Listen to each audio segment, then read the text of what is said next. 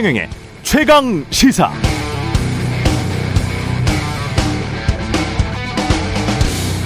네, 김영환 충북지사가 청주 오송 지하차도 참사 이후 처음으로 공식 석상에서 고개를 숙였는데요. 이번 사고 관련 합동 분향소에서 사랑하는 가족을 잃고 한없는 고통을 당하고 계신 유가족들에게 진심으로 사죄 말씀 올린다. 죄송하다. 말했습니다만 심각성을 너무 늦게 파악한 것 아니냐는 기자들의 질문에 제가 거기에 갔다고 해서 상황이 바뀔 것은 없다. 제가 거기에 갔다고 해서 상황이 바뀔 것은 없다라는 말도 했습니다. 대통령실도 며칠 전 비슷한 말을 했죠. 어, 우크라이나 방문하지 않고 당장 대통령이 서울로 뛰어간다고 상황이 크게 달라질 수 없다. 그 말 때문에 여론의 질타를 받았었는데 충북지사도 비슷한 말을 또 해버렸네요. 이 정도 되면 이건 윤석열 정부의 신념인가 이런 의심까지 듭니다. 결과적으로 그렇게 극단적 효용의 논리만 추구한다면 저도 이렇게 말할 수 있나요? 대통령을 포함해서 정부 지자체 고위직 공무원들 없다고 상황이 바뀔 건 없는 것 같은데요. 우리는 세금 덜 내서 좋고 어떻게 생각하십니까? 그렇게 말해도 됩니까? 네, 안녕하십니까? 7월 21일 세상에 이익이 되는 방송 최경련의 최강시사 출발합니다. 저는 KBS 최경련 기자고요. 최경련의 최강시사 유튜브에서도 실시간 방송합니다. 문자 참여는 짧은 문자 50원, 긴 문자 100원이 드는 샵9730 콩오플 무료고요. KBS 일라디오 채널 정치, 경제, 사회, 문화 등 다양한 명품 콘텐츠가 있습니다. 구독과 좋아요, 댓글 많이 부탁드립니다. 오늘 최강시사 김재원 국민의힘 최고위원과 함께하는 박시기왕 김재원 그리고 김영배 민주당 의원 만나보고요. 금요일 힐링 코너죠. 뉴스룸입니다. 김경일 교수와 함께합니다.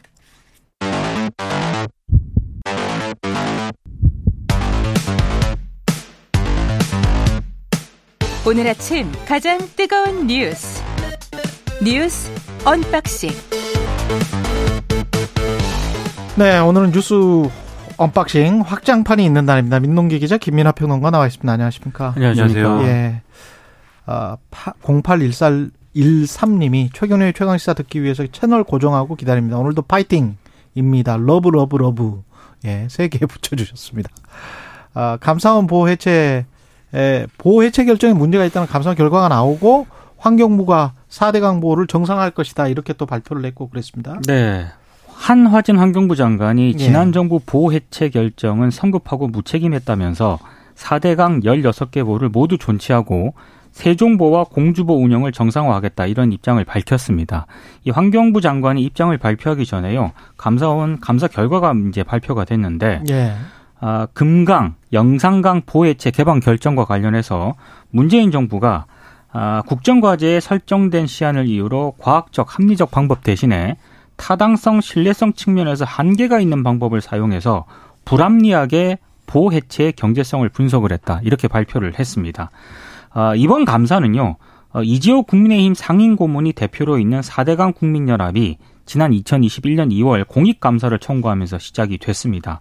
그리고 감사원은 어, 문재인 정부 당시 환경부가 4대강 사업에 반대했던 시민단체 추천 인사 위주로 이 전문위원회 위원을 선정했다고도 발표를 했는데요.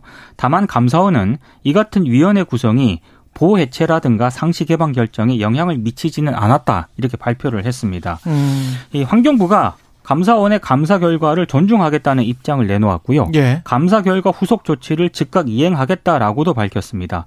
환경부는 보 해체 계획이 반영된 국가 물관리 기본 계획도 국가물관리위원회 심의를 거쳐서 변경을 하기로 했는데요. 다만 좀 비판이 좀 제기가 되고 있습니다. 결국에는 환경부가 기존 방침을 뒤집으면서 4대강 사업 되살리기 수순을 밟는 것 아니냐 이런 비판이 어. 나오고 있고요. 47개 환경단체 연대체인 한국, 한국환경회의가 어제 입장을 내놓았는데 윤석열 정권 코드 맞춤형 정치감사라고 비판을 했습니다. 그리고 문재인 정부 출신 인사들로 구성된 정책포럼 사의제라는 게 있거든요. 예. 역시 어제 입장문을 내놓았는데 대규모 국가 사업에서 일반적으로 사용되고 있는 경제성 분석에 대한 평가 체계에 대해서 만약에 문제를 삼는다면 한국개발연구원 이른바 KDI에서 지난 수십 년 동안 평가했던 모든 경제성 평가 사업도 감사원 감사 대상이 될 수 있다라고 비판을 했습니다. 이게 뭔가 시기가 딱 맞아요. 보면은 홍수가 났는데 대통령실에서 갑자기 환경부 에서 국토부 쪽으로 소관 이관하겠다라고 하고 환경부가 문제인 것처럼 이야기를 했는데 얘기를 했죠. 이야기를 하고 난 다음에 감사원이 이야기를 하고 감사원이 이야기를 하니까 환경부가 다시 사, 사대강 보호를 복원해야 된다라고 이야기를 하는 게 이게 어떤 어 마치 짜여진 각본처럼 이렇게 쿠션이 다 맞는데 그렇다면 그때 뭐 그 이전에 가령 국토부가 어, 소관을 했었을 때는 한국에 홍수가 안 났는가? 이명박 정부 때 4대 강을 지었을 때는 홍수가 안 났는가? 홍수가 안 났습니까? 그렇지 않죠. 네. 그래서 이제 요것에 대한 이제 정치적인 비판이 지금 있는 건데 다만 네. 이제 감사원 감사 보고서 내용에 대해서 조금 더 말씀드려야 될 것 같아요. 왜냐하면 음. 감사 보고서 내용이 이제 일부 언론에 이제 많이 보도가 됐는데 예. 그 내용 자체는 제가 볼 때는 그 내용 감사 보고서 내용이 맞다면 예. 그 당시 지난 정권에서 결정에 문제가 있다고 볼 수 있는 소지는 충분히 있습니다. 왜냐하면 이런 내용입니다. 그러니까는 이 다대강보를 해체하거나 뭐 상시 개방하는 거에 대한 경제성 평가를 했다는 거지 않습니까? 그런데 이 경제성 평가를 할 때 이것을 예를 들면 수질이 개선됐다라든지 이런 거를 이제 판단을 해야 되는데 음. 수질 개선의 판단을 어떻게 할 것이냐를 따지기 위해서 지난 정권에서 이 보를 열어서 열어 열어 보자 한번 열어서 음. 이 닫기 전하고 평가를 했을 때 수질이 개선됐으면 예. 여는 게 이익이다 이렇게 판단을 하려고 모니터링을 했거든요. 예. 근데 모니터링이나 이런 것들이 이게 좀 더 기간이 길고 좀 더 이제 엄밀하게 진행됐, 진행됐으면 다를 수 있었을지 모르지만 원하는 대로 나오지 않았습니다. 수질이 좀 더 악화된다거나 이런 결과가 나왔단 말이에요. 네. 그게 뭐 일시적인 것인지 장기적으로 뭐 따져봤으면 달랐을지는 모르겠지만 보를 열었을 때 그렇죠. 예. 당시 그런 결과가 나와서 그래서 이 모여가지고 이 조사평가단에서 판단을 할 때 그러면 이렇게 분석하지 말고 이 보가 없었을 때 수질하고 음. 보를 만든 다음에 수질을 비교를 해서 그래서 어느 게 더 나은 것인지를 가- 가지고 경제성 평가를 하자 이렇게 논의를 했다는 거예요. 근데 여기에 문제가 뭐냐면 예.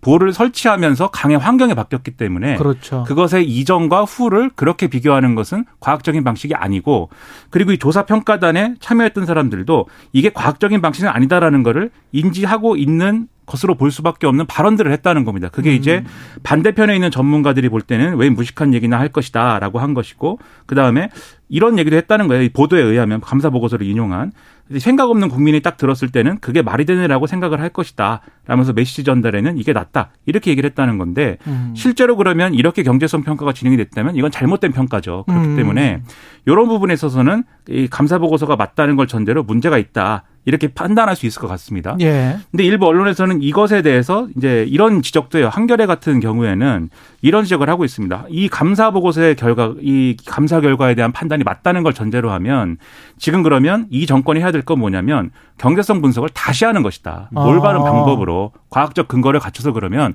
다시 해서 거기서 나오는 결론을 가지고 보호 해체 또는 상시 개방 이 결정을 되돌리든지 아, 아니면 그대로 두던지 결정을 해야 되는 건데 음. 지금 감사원 결과대로 해도 그냥 지금 4대강 보를 다 존치하는 걸로 그냥 이 정상화하는 걸로 간다. 이렇게 결정하는 것은 음. 이것은 절차적으로 맞지 않다. 이런 지적이 나오는 거거든요. 지난번에 경제성 평가를 제대로 못했다면 지금 정부에서 경제성 평가를 한번 제대로 해봐라. 그렇죠. 아, 그런 지적을 하는 건데 그러면 왜 그런 절차를 거치지 않고 바로 4대강과 관련된 이 보호 이 해체 결정을 되돌리는 걸로 왜 직진했느냐. 음. 요거를 얘기를 하면은 지금 말씀하신 대로 결국은 일종의 4대강 명예 회복이 아니냐 이게 결국 4대강 그런 명예회복이다. 그런 결과가 될 수 있다는 거죠 지금. 그래서 이- 그런 지적에 대해서는 이 정부가 한번 생각을 해 봐야 될 것 같습니다. 어떻게 보면 윤석열 정부에서 MB 정부의 인사들이 많이 있다라고 지금 언론에 계속 보도가 되어 왔는데 그런 것들이 또 영향을 미치고 있을지도 모르겠습니다.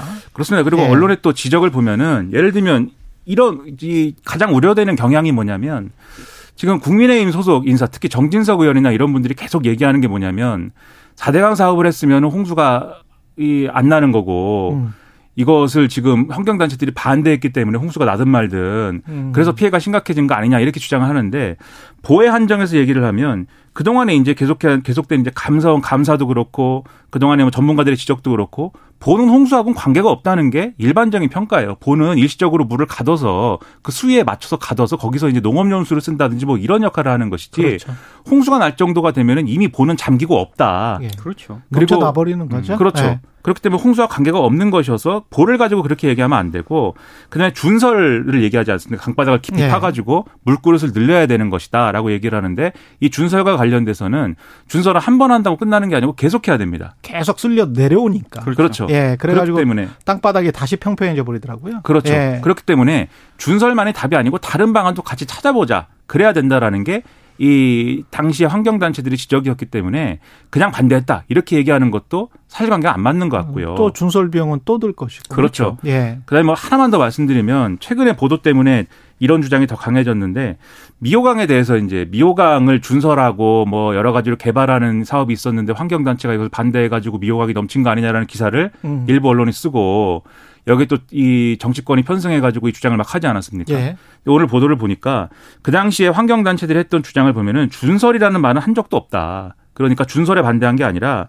이 미호강 일대를 놀이공원이라든지 이런 이제 유흥 오락 시설로 바꾸는 거에 대해서 이제 반대를 한 것이지 오히려 그리고 여기에 대해서는 홍수를 대비할 수 있는 저류 시설이나 이런 걸 만드는 게 좋다라고 한 것이지 그냥 뭐 이거 홍수가 나야 된다라고 주장한 게 전혀 아니다라는 게 확인이 되고 있는 거거든요. 그리고 자꾸 얘기하게 되는데 죄송합니다 길어가지고 국민의힘이 지금 포스트 4대강 사업을 했, 해야 된다고 주장하지 않습니까? 예. 그게 이제 지류지천에 대한 정비 사업인데 음. 이 미호강 같은 지류지천에 대해서 정비를 해가지고 홍수를 막아야 된다라는 건데 그건 필요하다고 생각이 돼요. 근데 그것도 포스트 4대강 사업이라고 부르는 게 맞느냐에 대해서 저는 좀 의문이 있는 게 왜냐하면 4대강 사업을 진행할 때 본류에 대해서 어 일단 정비를 한 다음에 지류지천 한다고 한 거잖아요. 예. 근데 그 당시 환경단체들이 지류지천을 먼저 하고 어, 이 정비를 한 다음에 본류를 하는 게 맞지. 본류부터 하면은 이 순서대로 하면은 지류지천은 못 하게 된다. 이 지적을 했거든요. 예. 또 이야기가 나올 수밖에 없을 것 같아요. 그렇죠. 그럼 그게 포스트 4대강이 아니죠, 그러면. 예. 오늘 뉴스가 많아서 다음 뉴스로 빨리 넘어가겠습니다.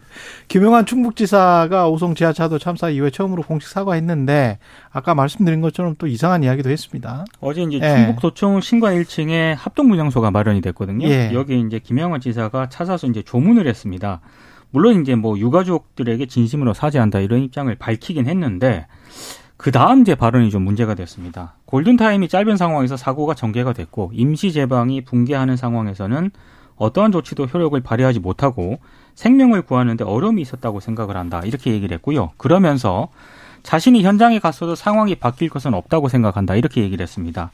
심각성을 너무 늦게 파악한 것 아니냐라고 기자들이 물으니까 이 질문에 본인이 거기 갔다고 해서 상황이 바뀔 것은 없다면서도 지금 국무총리실의 감찰이 진행이 되고 있기 때문에 모든 사실관계는 다 발- 밝혀질 것이다. 이렇게 얘기를 했습니다. 이 발언이 전해지자 참사 희생자 유족하고 시민단체들이요. 아, 유가족들을 두 번 울렸다라고 반발을 했고 유족 대표도 어, 김영환 지사 발언은 직무유기이고 무책임한 태도다 이렇게 비판을 했습니다. 그리고 어제 이제 합동 분향소에 이범석 청주시장도 방문을 했거든요. 일단 취재들 질문에 답을 하지는 않았습니다만 어제 오후에 청주시청에서 기자회견을 열었습니다. 그때 이제 머릿속에 사죄 드린다라고 일단 입장을 내놓았고요. 다시는 희생자가 발생하지 않도록 하고 반복되는 피해가 없도록 거- 점검을 하겠다 이런 입장을 내놓았는데 예.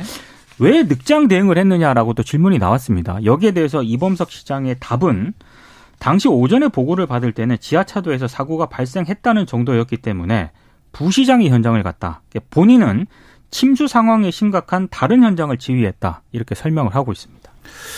그러니까 뭐 잘 이해가 안 되죠. 앞에도 말씀하셨지만 저는 김영환 지사한테 이런 질문도 던져보고 싶은데 그러면 이런 발언을 해서 바뀔 것은 뭡니까 그럼? 이런 발언을 해서 바뀔 것은 무엇이길래 이런 발언을 한 겁니까? 욕을 덜 먹는 겁니까? 아니면 뭐 이 어떤 실책이 줄어드는 겁니까? 그런 것도 아니지 않습니까? 근데 그때 당시 괴산댐으로 예. 갔거든요. 근데 김영환 지사 말대로라면 예. 본인이 그러면 계산 괴산 때문에 때문에 간다고 해서 바뀌는 건 없어요. 그런 얘기죠. 예. 그러니까 그러면 말이죠. 우리나라 공무원 한 절반 정도 없어져도 아무 아무 영향이 없는 거예요. 결과적으로 어, 국회의원 한 절반 정도 없어져도 아무 상관 없어요. 예. 결과적으로 이 말이 그런 논리가 된다는 거죠. 그렇죠. 그러, 이 그렇게 말이- 하라는 게 아니고. 이 예. 말이 뭔가 사과를 하고 뭔가 네. 유감을 밝히는 과정에서 나온 말인데 이 말을 함으로써 사과를 하고 유감을 밝히는 얘기는 다 없어졌지 않습니까? 그렇죠. 예. 그런 발언을 왜 하죠? 그리고 이미 앞에서 오프닝에서 말씀하신 것처럼 대통령실 관계자가 그런 말을 해서 논란이 되고 크게 혼이 났는데 여론으로부터 그렇죠. 예. 굳이 얘기를 또 해야 하는 거죠. 그런 것들이 잘 이해가 안 되고 어떤 생각들인지가 국민들이 볼 때도 납득이 안 될 것 같습니다. 수액 골프와 관련해서는 홍준표 어, 대구시장 징계 절차를 개시했습니다. 국민의힘 윤리가. 네, 일단 윤리위 징계 절차가 시작이 되면서 일단 징계는 피할 수가 없게 됐습니다. 예. 일단 징계 종류가요 네 가지가 있는데 경고, 당원권 정지, 탈당 권유, 제명이 있습니다. 최소 이제 언론들 보도를 분석을 해보니까 당원권 정지 징계를 받을 거라는 그런 전망이 나오는데 전제가 좀 있는 것 같아요. 윤리위원회가 홍 시장 사과가 진정성이 있다고 판단이 되면 좀 징계 수위를 좀 낮출 것 같고 어. 징계 좀 진정성이 없다고 판단이 되면 징계 수위를 좀 높일 것 같은데 윤리위원인 김기윤 변호사라는 분이 예. 있거든요. 예. 어제 회의 시작 전에 기자들에게 이런 얘기를 했습니다. 약간 이게 힌트를 주는 것 같은데 사과에만 그치지 않고 홍 시장이 수해 현장을 찾아가 유가족들을 위로한다거나 함께 봉사활동을 하는 진정성 있는 모습을 보인다면 양형에 도움이 되지 않을까 생각한다. 이렇게 얘기를 했습니다. 홍 시장이 SNS에 글을 쓰지 않았습니까? 예. 어제 모두 삭제를 했고요. 그리고 어제 회의 전 윤리위원회에 뭐 사과문, 의견서, 당시 비상상황 근무 현황표 등을 제출을 했거든요. 아무래도 최대한 징계 수위를 좀 낮춰보겠다. 이런 의도로 좀 보입니다.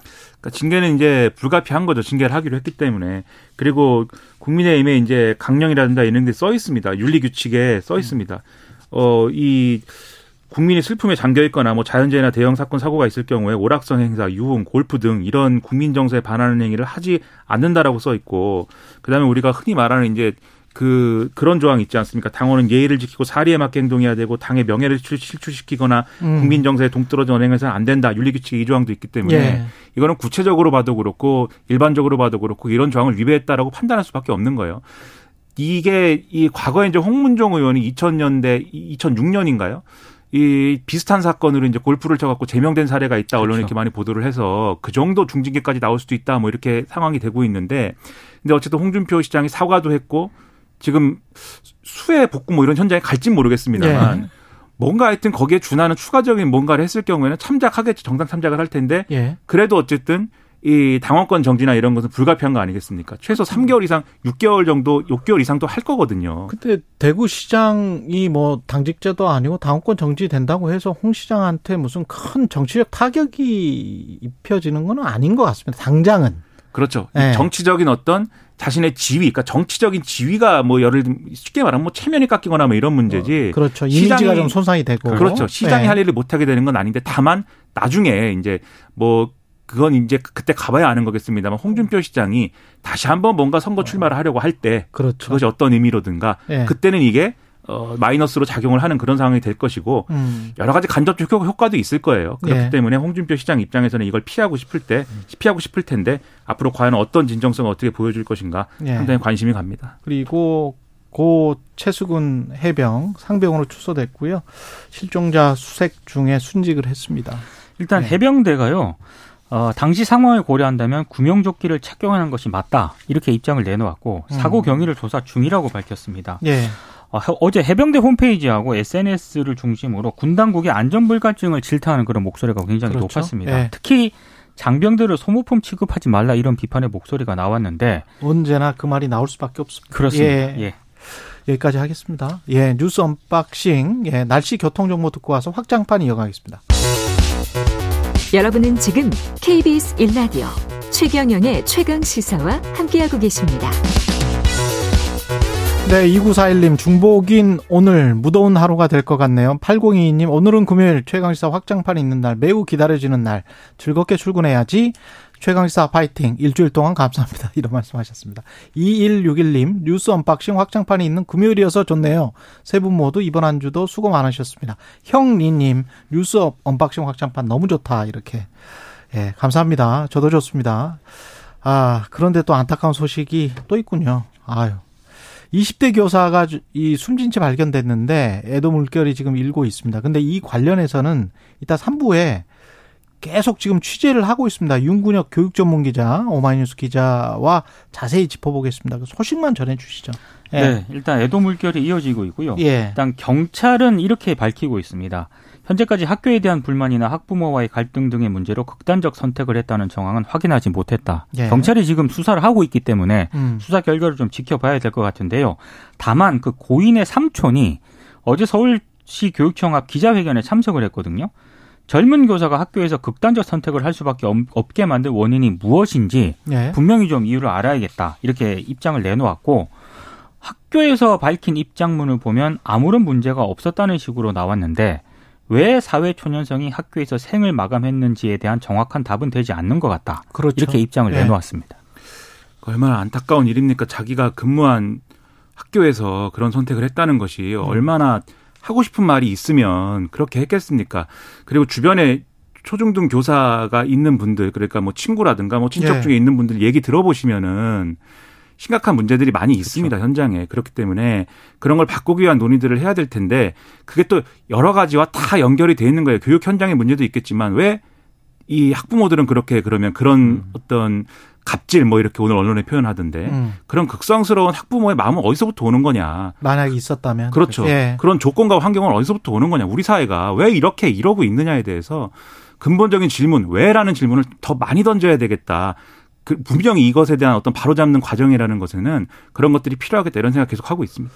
그 우리가 혹시 교육 학부모들이나 학생들이 본인들이 교육 소비자라고 생각을 해서 소비자는 왕 뭐 이렇게 생각해서 갑질을 할 수 있는 권리가 있다라고 생각을 하신다면 그거는 굉장히 천박한 자본주의입니다. 미국의 소비자가 어, 소비자 운동을 했던 분이 알면 깜짝 놀랄 거예요.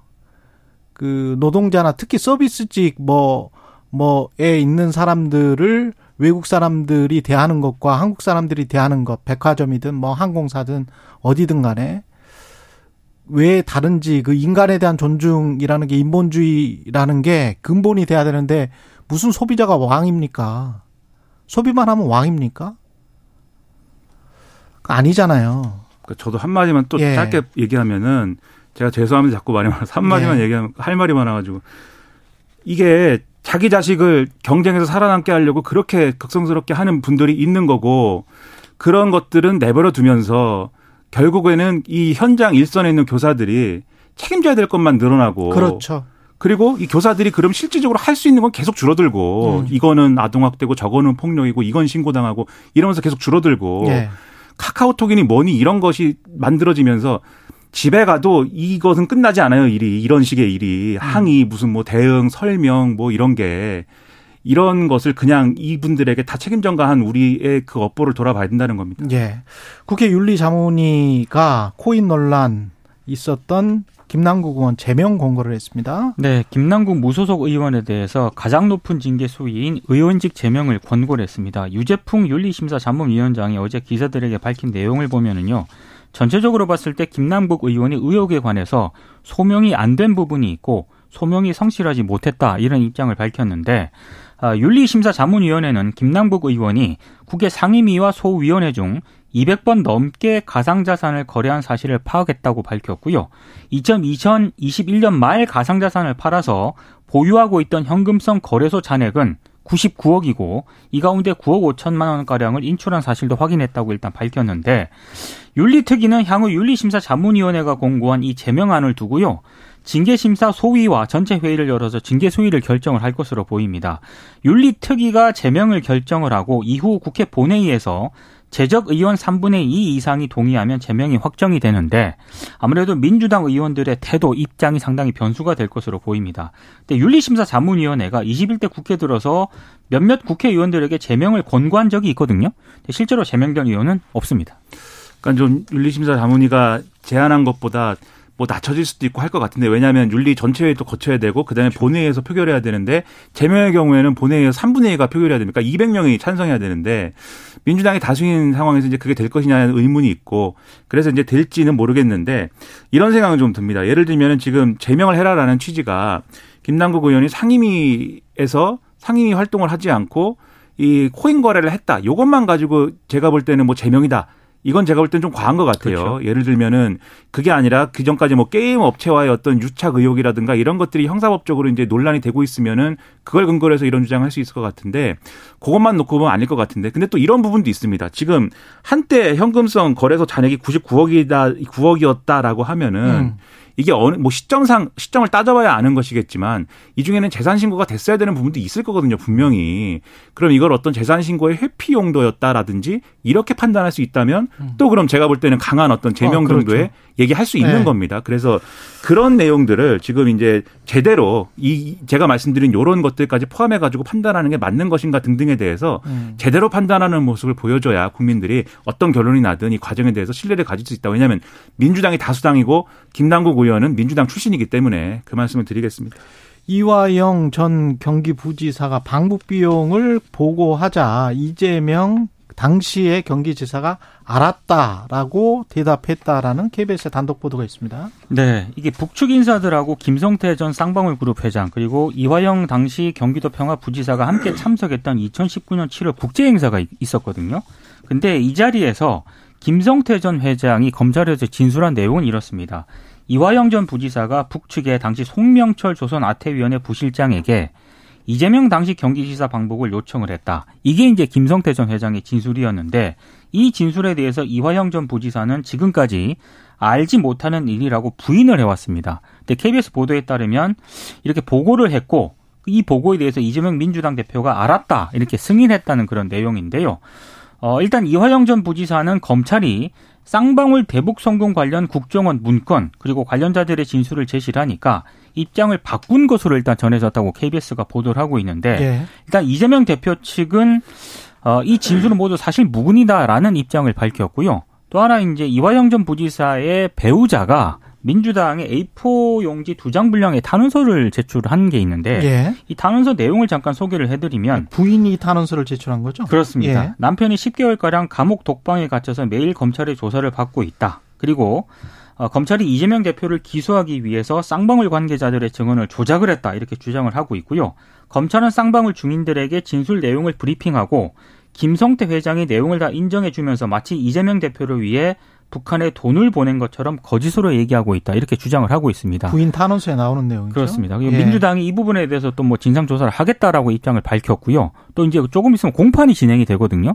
법정에서의 진술이 중요하겠네요. 그러니까 이화영 전 부지사가 음. 아, 공판에 나와서 실제로 어떤 진술을 할 것인지 이게 상당히 관건이 될 것 같습니다. 그러네요. 예. 결국 이제 법원에서 이제 판가름 나는 것인데 다만 이제 지금 따져야 될 게 이제 어떤 방식으로 기소를 할 것이냐 그리고 기소를 하기 전에 이제 뭐 영장이나 이런 거 보낼 거냐 뭐 이런 문제들이지 않습니까? 그렇죠. 이재명 대표에 대한 그렇죠. 예. 지금 이제 분위기를 보면은 이화영 부지사가 이런 증언을 했다라고 하면 이 진술의 정확한 의미가 뭐냐면 대가성 인식에 관한 부분이에요. 결국은 그렇지. 제가 볼 땐 법리상에 예, 예. 왜냐하면 지금 제3자 뇌물을 적용하겠다고 하, 적용하겠다고 하는 것은 이재명 대표가 이 쌍방울 김성태 회장 측에 대북 사업권이나 이런 것들을 약속해주고 음. 그 대가로 본인이 돈을 받았으면 이게 뇌물죄인데 본인이 받지 않고 자기가 줘야 될 곳이 있는 곳에 음. 김성태 회장에게 당신이 거기다가 줘라. 라고 지시를 해서 이게 제3자 뇌물이다. 이렇게 되는 거거든요. 그렇죠. 그리고 줘야 될 곳이라는 게 결국 이게 방북 비용을 그것도 이제 그게 맞느냐도 뭐 쟁점이겠지만 진짜 방북, 줬는지 예. 그리고 이제 그렇게 주는 게 맞는지 근데 음. 어쨌든 방북 비용을 치렀어야 될 것을 이재명 지사가 냈어야 될 돈을 김영태 회장이 대신 내게 하는 방법으로 이 돈을 줬다 이게 이제 이런 얘기를 하는 건데 예. 근데 이제 이재명 대표가 이거 몰랐다고 하면 대가성에 대한 인식이 없는 거였던 거고 이게 있다 그러면 대가성에 대한 인식이 있는 거여서 청탁이 성립을 할 수가 있는 거거든요. 부정한 청탁이 있어야 되기 때문에. 그렇죠. 그래서 그 얘기를 하는 거여서 이 수사가 급물살을 탈 수 있다라고 평가한다면 그거는 맞는 것 같습니다. 지금 요 증언이 나왔다고 하면. 음. 그러면 이제 아마도 이제 또 구속영장 보내고 이 체포동의안 처리해야 될 건데 이런 문제가 있어요. 지금 7월 임시국회 끝나면 휴회기를 가져야 되는 상황 아닙니까? 예. 지난번에 뭐 방탄으로는 소집 안 한다고 했기 때문에 그때 이게 구속영장을 보내면 음. 이재명 대표가 교섭단체 대표 연설에서 공언했던 대로 음. 자기 발로 걸어서 실질심사 받으러 가는 과정이 매우 매끄럽게 진행이 됩니다. 음. 그게 아니라 그게 아니라 회기 회기가 열렸는데 그때 보내면 민주당이 또 체포동의안을 처리할 거냐 말 거를 또 생각해야 돼요. 근데 지난번에 이제 정당한, 정당한 영장 청구에. 대해서는 예. 이 수용한다고 그랬는데 이 건을 정당하다고 평가할 거냐 굉장히 어려운 문제지 않습니까 민주당이? 그러다 보니까 민주당에서 하는 얘기는 검찰이 오히려 민주당을 곤란하게 만들기 위해서 좀 늦출 것이다. 그렇죠. 네. 국회가 열린 다음에 보내고 한동훈 장관이 나와가지고 또 막 설명을 할 것이다 이렇게 얘기를 하거든요. 그렇게 되는 것인지 검찰이 그런 정치 게임을 하는 음, 것인지 아니면 뭐 그렇죠 수사를 성실히 하겠다는 것인지는 그런 점에서 좀 봐야 될 것 같습니다. 그리고 이게 중요한 뉴스인데 계속 안 나와서 제가 소개해드릴게요. 윤석열 대통령이 검찰 재직 시에 지검장 검찰총장 할 때 특활비랄지 업무 추진비, 업무 추진비도 어느 식당에 갔는지를 뉴스타파와 시민단체들이 찾아냈군요. 네. 예. 그러니까 서울중앙지검장하고 검찰총장 시절 한 2년 4개월 동안 업무 추진비로 1억 4,600만 5,202원을 쓴 것으로 일단 나타났는데요. 예. 뉴스타파가 분석을 해보니까 이 업무 추진비를 쓴 식당이 48곳인데 주로 이제 서초동 검찰청사 주변 일식, 중식, 한정식 집이 대부분이었습니다. 예. 그리고 그 어, 특히 이제 2018년 같은 경우에는요, 중앙지검장으로 있었던 때였는데 부하 검사들을 격려한다는 명목으로 그의 전체 업무 추진비의 95% 이상을 외부 고급 식당에서 지출했다. 이렇게 뉴스타파가 밝혔고 95%를 네. 예. 본인이 살던 서초동 아크로비스타 상가 고깃집에서 15차례 673만 원을 결제를 했습니다. 이것도 숙성 한우가 좋습니다. 네. 그리고 쪼개기 결제 정황도 나왔는데요. 예. 중앙지검장이던 2017년 10월 12일 성남시 한우집에서 지검 소속 검사들과 97만 원치의 업무 추진비를 썼는데 음. 50만 원 미만으로 금액을 낮추려고 49만 원, 48만 원. 쪼개기 한 거 아니냐? 그렇습니다. 예. 그러니까 참석자의 소속 이름을 반드시 남겨야 되거든요. 50만 원 이상 결제하면. 남겨야 되죠. 이제 이걸 예. 피하기 위한 꼼수였다 이렇게 보도를 하고 있고요. 예. 또 성남 한우집에서 모두 6번 결제를 했는데 예. 943만 4천 원을 썼다고 합니다. 쪼개기인 것 같다. 예. 뉴스타파 제가- 보도. 예. 제가 세상을 상당히 이제 순수하게 살고 있기 때문에 예. 잘 모르시죠? 이게 무슨 말인지. 예, 모든 주장을 다 믿는다는 걸 전제로 해서 분명히 특활비는 수사에 쓴다고 그랬습니다. 예. 맞습니다. 여러 가지 밝- 외부에 밝힐 수 없는 특수한 어떤 임무에 대해서 아니 이거는 업무 추진비 쓴 거예요. 아, 이거 업무 추진입니까? 예, 네, 죄송합니다. 네, 특활비, 밥 특활비하고 먹는 건. 업무 추진비고 네. 저 특활비는 이렇게 직접 돈을 주는 거예요. 근데 업무 예, 추진비도 검사들. 예. 업무에 필요한 어떤 돈에 대해서 이 용처에 대해서 쓰는 거 아닙니까? 그렇죠. 근데 계속 후보의 검사들이랑 고기 먹어 주로 그렇죠. 고기 이게 먹었다. 업무 업무인 예. 거냐에 대한 의문이 있어서 말씀드리는 건데 예. 그 모든 것이 모든 것을 충족시키는 결론은 음. 이것은 그러면 검사판 극한 직업 뭐 그런 거다. 그래서 이 그 영화에 보면은 치킨집을 이 위장으로 하고 있지 않습니까? 그런 비슷한 것이라고 보지 않으면 예. 잘 이해할 수 없는 일이 아닌가. 이렇게 근데 좀 많이 먹고 1인당 뭐 뭐 한 7만 원씩 뭐 이렇게 먹는 게 꼭 그래야 업무 능력이 향상이 될까요? 그 제가 그래서 한우집을 운영을 하는 것이 아닌가. 예. 네. 네. 위장으로. 뉴스타파 보도 가운데 예. 그 부분이 좀 재밌었습니다. 예. 한해 평균 42만 원 상당의 고기를 먹었다. 한, 그러니까 한 회? 한 회 평균. 아, 한 회 평균. 그러니까 이게 아주 몇 명인지는 모르겠네요. 그러니까 이게 예, 거기. 그냥 일률적으로 계산을 평균을 내본 것 같은데요. 예. 참 만약에 이렇다라고 한다면 정말 거기 현지업 선수 같은 분이 끼어 있나? 아니 근데 예를 들면 기업 기업에서 업무 추진비 이렇게 쓰면 어떻게 됩니까? 상당히 궁금합니다. 예. 이 큰일 날 텐데 이것은 잘 이해가 안 되네요. 예. 그리고 한미일 정상회의가 다음 달 18일 미 캠프 데이비드에서 개최가 됩니다. 네. 이 캠프 데이비드로 바이든 대통령이 외국 정상을 초청을 한 것은 이번이 처음이라고 하는데요. 아무래도 어, 한미일 뭐 북한 미사일 뭐 경보 정보 실시간 공유 방안이라든가 핵우산을 포함한 한국, 일본에 대한 미국의 확장 억제 강화를 구체화하는 그런 방안을 집중적으로 논의를 하지 않겠느냐. 공식적인 발표인데 네. 제가 보기에는 다른 이유가 있을 것 같아요. 맞습니다. 가령 미국 국채 같은 경우에 지금 재닛 옐런 가가지고 제대로 성과를 못 낸 것 같거든. 네. 그래서 아마 일본하고 한국 돈 많은 국가들에게 국채 발행 지금 계속 이- 제가 스케줄표를 보고 왔는데 한 10월 26일까지 계속 발행을 하더라고요. 이게 지금 잘 팔려야 됩니다. 미국 그러니까 굳이 입장에서. 백악관으로 초청을 해도 되는데 캠프 데이비드 캠프 데이비드로 초청을 상징적으로 이렇게 좀 하면서 이상합니다. 국채를 팔 생각이 아닌가 그런 그런 미국의 의도가 있는 게 아닌가 미국의 의도를 잘 봐야 되겠다 그런 생각을 합니다. 그렇죠. 제 추측입니다. 예, 미국 네. 대통령이 이렇게 초청을 하는 예를 들면 뭐, 뭐, 스- 이 써니밸리라든가 이 캠프 음. 데이비드라든가 이런 데 초청할 때는 중국 뭐 정상을 초청해가지고 굉장히 긴밀한 어떤 합의해야 그렇지. 되는 예. 그런 얘기를 하는 것이거나 이스라엘하고 팔레스타인을 불러가지고 뭐 화해를 시켜야 되는 일이라거나 보통 이런 거거든요. 예. 그런데 지금 뭐 한일이 뭐 화해를 시켜야 될 일은 아니고 왜냐면 우리가. 알아서 다 화해를 해버렸기 때문에. 예. 그래서 이렇게 불렀을 때는 분명한 목적이 있을 것이다라고 생각을 하는데 예. 어쨌든 외국 정상을 여기에 부른 것 자체가 상당한 성과라고 지금 뭐 언론이나 또 정부는 평가를 하고 있는 것이어서 좀 그런 양면을 다 잘 봐서 판단해야 될 것 같습니다. 이면이 뭔지를 꼼꼼하게 살펴봐야 되겠습니다. 지금까지 민동기 기자 김민아 평론가였습니다. 고맙습니다. 고맙습니다.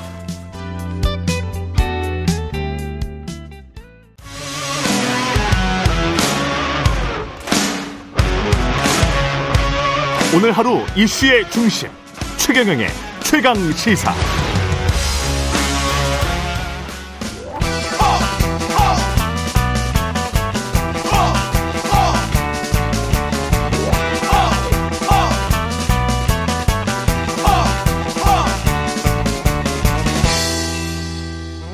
네, 링 밖으로 나간 박치기왕 만나는 시간입니다. 국민의힘 김재원 최고위원 자리하셨습니다. 안녕하십니까? 안녕하세요. 예, 링 밖으로 홍준표 대구시장은 대구시장이니까 링 밖으로 나갈 수는 없겠습니다만은 그렇죠. 예, 당원권 정지가 만약에 된다면 의미가 어떤 의미가 있을까요? 뭐 특별한 의미가 없죠. 특별한 의미는 없습니다. 예, 네. 뭐 발언권 정지면 몰라도 그러면 아마 큰 제재가 될 텐데 뭐 예. 그것은 불가능하고요. 예.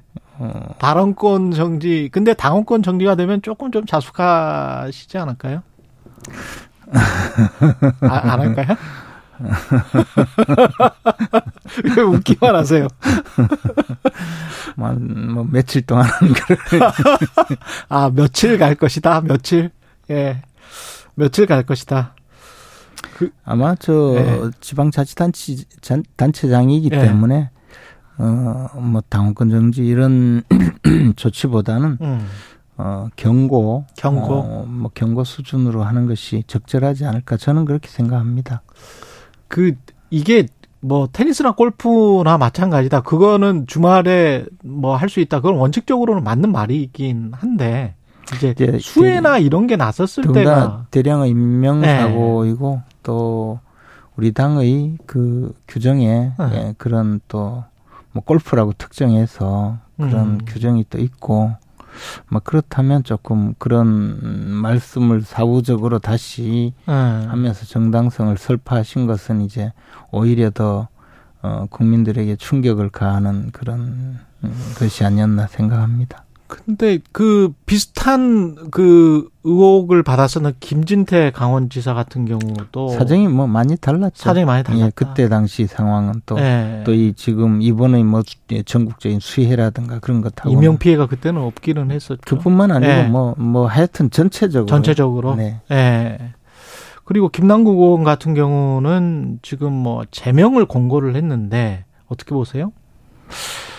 근데 이제 그것과 전혀 다르게 음. 우리 당의 곽상도 어, 전 의원이 예. 어그 당시 이제 그 예, 뇌물 의혹으로 예. 어, 50억 뇌물 의혹으로 어 처음에 그 탈당을 했는데 탈당했었죠. 예, 그렇죠. 탈당을 하니까 어, 국회에서 제명하겠다 이런 어, 네. 그 의견이 있었고 우리 당에서 오히려 제명하겠다고 음. 어, 그렇게 하니까 이런 경우에는 이제 보통 민주당이 동의하고 우리 당도 뭐 제명에 참석 어. 참여하면 국회 제적 3분의 2가 예. 어, 제명에 나서지 않겠습니까? 그러니까 음. 곽상도 전 의원이 의원직 사퇴를 해서 그렇게 마감을 했거든요. 아, 기억납니다. 예. 예. 그러니까 이제 국민의힘은 그렇게 뭐 좀 자정 노력을 하는데 음. 민주당이 어떤 당입니까? 민주당은 뭐안 그럴 것이다. 그럴 수가 없죠. 지금 아, 당장에 저 이재명 대표를 결사옹위하느라고 음.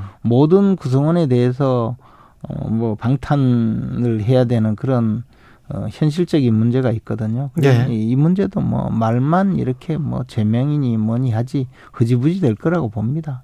이재명 당대표 어, 이야기 하시니까 그 방북 사업 관련해서 이화영 전 부지사가 그 진술한 거 있잖아요. 네. 그 법정에서도 똑같이 진술할까요? 그것은 뭐 이제 앞으로 두고 봐야 되겠죠. 예. 어, 그런데 뭐 그 문제는 어, 진실이라면 네. 음, 이화영 어, 전 부지사의 입장에서 자신이 지은 죄만큼 처벌을 받겠다. 예를 들어 뭐 그런 음. 의미라면 음. 어, 또 진술을 할 수 있겠죠. 그리고 음. 그것이 진실이라면 그러나 우리가 이제 통상적으로 이렇게 생각을 해보면 에, 진실일 가능성이 대단히 많죠. 음. 그렇지 않겠습니까? 그 어, 지금 김성태 에, 회장이 예. 이 쌍방울 어, 관련된 사업을 하면서 대북 사업에 에, 상당 액수를 부담을 했고 그 과정에서 300억 불을 어, 부담을 하는 과정에 네. 어그 전후 사정이 흘러나오는 이야기를 쭉 보면 어. 어, 이, 이 상황 자체가 어, 진실일 가능성이 대단히 이, 크다. 예. 아, 그리고 그럴 경우에 이화영 전 부지사의 경우에도 뭐 논리적인 에, 설명 또는 어, 경험적인 그 설명 이런 아. 것을 전부 다 하다가 보면 에, 결국에 어, 진실을 말할 수가 있고 그렇게 해서 어. 진실을 말하고 있다면 법정에서도 어, 진술을 할 수가 있겠죠. 이- 이화영 전 부지사의 또 부인은 어 무슨 검찰의 압박이나 이런 게 있는 것처럼 지금 뭐 편지를 그렇게- 탄원서를 썼다고 하는데 네. 그러나 요즘의 음. 그 검찰 수사는 뭐 예. 저 변호인이 참여한 상황이고 예. 어, 또 어, 녹음 녹화가 어, 되는 그런 상황에서 음. 무슨 뭐 압박이 이 있었겠느냐? 얼마나 있을 수 있겠느냐. 예. 뭐 물론 뭐 압박감을 느낄 수 있고 음. 또 장기간 구금 상태에 있으면 압박감을 스스로 느낄 수는 있겠지만 그것이 진실이 아니라면 그런 이야기를 하면 음. 그 다음 단계로 어 그것이 증 진술이 증언으로 되고 그러면 또 어, 위증이 되고 예. 어, 그것도 어, 자신이 모시던 분에 대해서 모해 위증이 되고 자신이 음. 속한 진영에서 큰 배신자가 되어서 음. 어, 그런 저 문제가 생길 텐데 그런 이야기를 함부로 하겠느냐 예. 생각해 보면 어, 진실일 가능성이 크다고 보고 음. 유동규 씨가 진술하고 있는 그런 어, 사태의 재판, 남욱 변호사가 진술하고 있는 그런 사태의 재판이 될 가능성이 있지 않을까 생각합니다. 음. 그 재난 속보 전해드리고 다음 질문 이어가겠습니다. 오늘 10시를 기해서요. 이해청군 경산시 안동시 지역에 폭염 경보가 발효됐습니다. 폭염입니다. 야외 활동을 최대한 피하고 그 어르신들 많으신 지역인데요. 외출할 때는 가벼운 옷차림을 하고 창이 넓은 모자, 물병을 반드시 휴대해야겠습니다. 노인, 신체 허약자, 환자 등을 두고 외출할 경우에는 친인척이나 이웃에게 부탁하고 전화 등으로 안부를 확인해 주시면 좋겠네요. 여기가 또 예천이 또 물날 물난리가 나고 산사태가 나고 그래서. 그래서 이제 통상 참또 음, 폭염 경우까지 있으면 마을에 예. 마을 회관이나 경로당에 그러니까 거기에 지금 다 예. 계실 거 아니에요? 예. 음. 그 냉방 장치가 있기 때문에 예. 거기 그냥 계속 계시면 될 것 같습니다. 예. 오늘 같은 날은. 그리고 이 지금 그 정부에서는 뉘앙스가 아마 이 포스트 4대강 사업을 계속 어, 전면에 내세우면서 어, 뭔가 4대강 사업이 지체돼서 아니면은 민주당 정권에서 뭔가 아 이거를 보를 해체 일부 해체해서 그래서 이게 홍수가 더 많이 났다. 뭐 이렇게 지금 주장을 하고 있는 것 같은데. 뭐그 직접 명 명시적인 예. 그런 주장이 있지는 않는 예, 그런 그런 느낌으로 지금 어, 계속 지금 이제 감사원의 예, 뭐 진행되는 것 같아요. 감사원의 감사 결과에서 에, 당시 환경부가 음. 어, 영산강 보호 해체 당시에 예. 부당 행위를 했다. 예. 그런 음, 그 발표가 정도? 있었죠. 예, 그러면 환경부가 너무 세게 받은 거 아니에요? 그거를? 음, 환경부는 또 환경부 입장에서 지금 예. 어 4대강 사업이 이 상당히 저 어 그 이제 어 본격적으로 진행이 되다가 도리어 예. 어, 어, 그 문재인 정부에서 굉장히 저 어, 그 4대강 보해체를 위해서 어, 온갖 그 여러 가지 예. 조치를 취했거든요. 네. 제가 제가 있는 어 제가 그 제 고향 경북 의성 지역에 있는 음. 음. 상주보와 낙담보도 어 당시에 해체하기 위해서 엄청 노력을 했었는데 음. 그 지역의 에, 지방자치단체장과 정치인들 국회의원들이 다그 예. 주민들이 전부 반대하고 나서서 예. 사실은 수위를 좀 낮추다가 음. 나머지는 못했어요. 그런 것이 전국적으로 벌어졌거든요. 예. 단순히 뭐 영산강 보 해체 그 음. 문제가 아니라 예. 어, 그때 당시 환경부가 저지른 여러 가지 잘못된 사례가 있기 때문에 그것을 아마 어, 또 바로잡으려고 노력을 해야죠. 달리 보면 수혜가 났는데 프레임을 전환하려고 하는 시도 또다시 지난 정권 탓 이렇게 하면서 이제 감사원이 에뭐 마침 또 이런 이야기를 하고 이런 보고서를 내고 뭐 이런 게 아닌가 라고 의혹을 제기할 수도 있을 거는 같습니다만은. 뭐 근데 뭐 수혜는 수혜고 예. 보해체는 보해체고. 뭐 그게 그렇게 근데 수혜가 났는데 그 대통령실 관계자 누군지는 모르- 모르겠습니다만은 우크라이나에서 이상한 이야기를 했잖아요. 뭐 달려가도 뭐 상황이 변하진 변하는 건 아니다. 근데 그래서 이제 언론의 질타를 엄청 받았어요. 네. 그리고 난 다음에 김영환 충북지사가 또 기자들이 물어보니까 아유 그뭐 상황이 바뀔 것은 없다고 생각한다. 거기 갔다고 해서 똑같은 이야기를 지금 한단 말이죠. 그러면은 이게 무슨 신념인가 아니면은 이게 뭐라고 뭐, 보세요 이거는? 근데 이제 뭐 예. 그, 음, 저, 어, 비슷한 시기에 예. 어, 그런 발언이 나와서 어, 뭐 그런 어, 이야기를 지금 들을 수는 있지만 예. 사실은 뭐 그것이 이 신념이거나 뭐 국정을 기조거나 한 것은 전혀 아니죠. 그리고 국민 한 사람 한 사람의 생명과 음. 어, 안전을 보존해야 되는 것은 정부의 가장 큰 임무이죠. 근데 그거는 이제 네. 도덕적이고 네. 당연히 당위적인 이야기인데 속으로는 책임을 면피하고 싶거나 회피하고 싶은 마음이 강하니까 대통령실 관계자도 그렇게 이야기를 하고 충북지사도 그리고 사실은 좀 많이 늦게 간 거예요. 공식 사과도 충북지사도 그렇고 청주시장은 유족들 앞에서 하지도 않았어.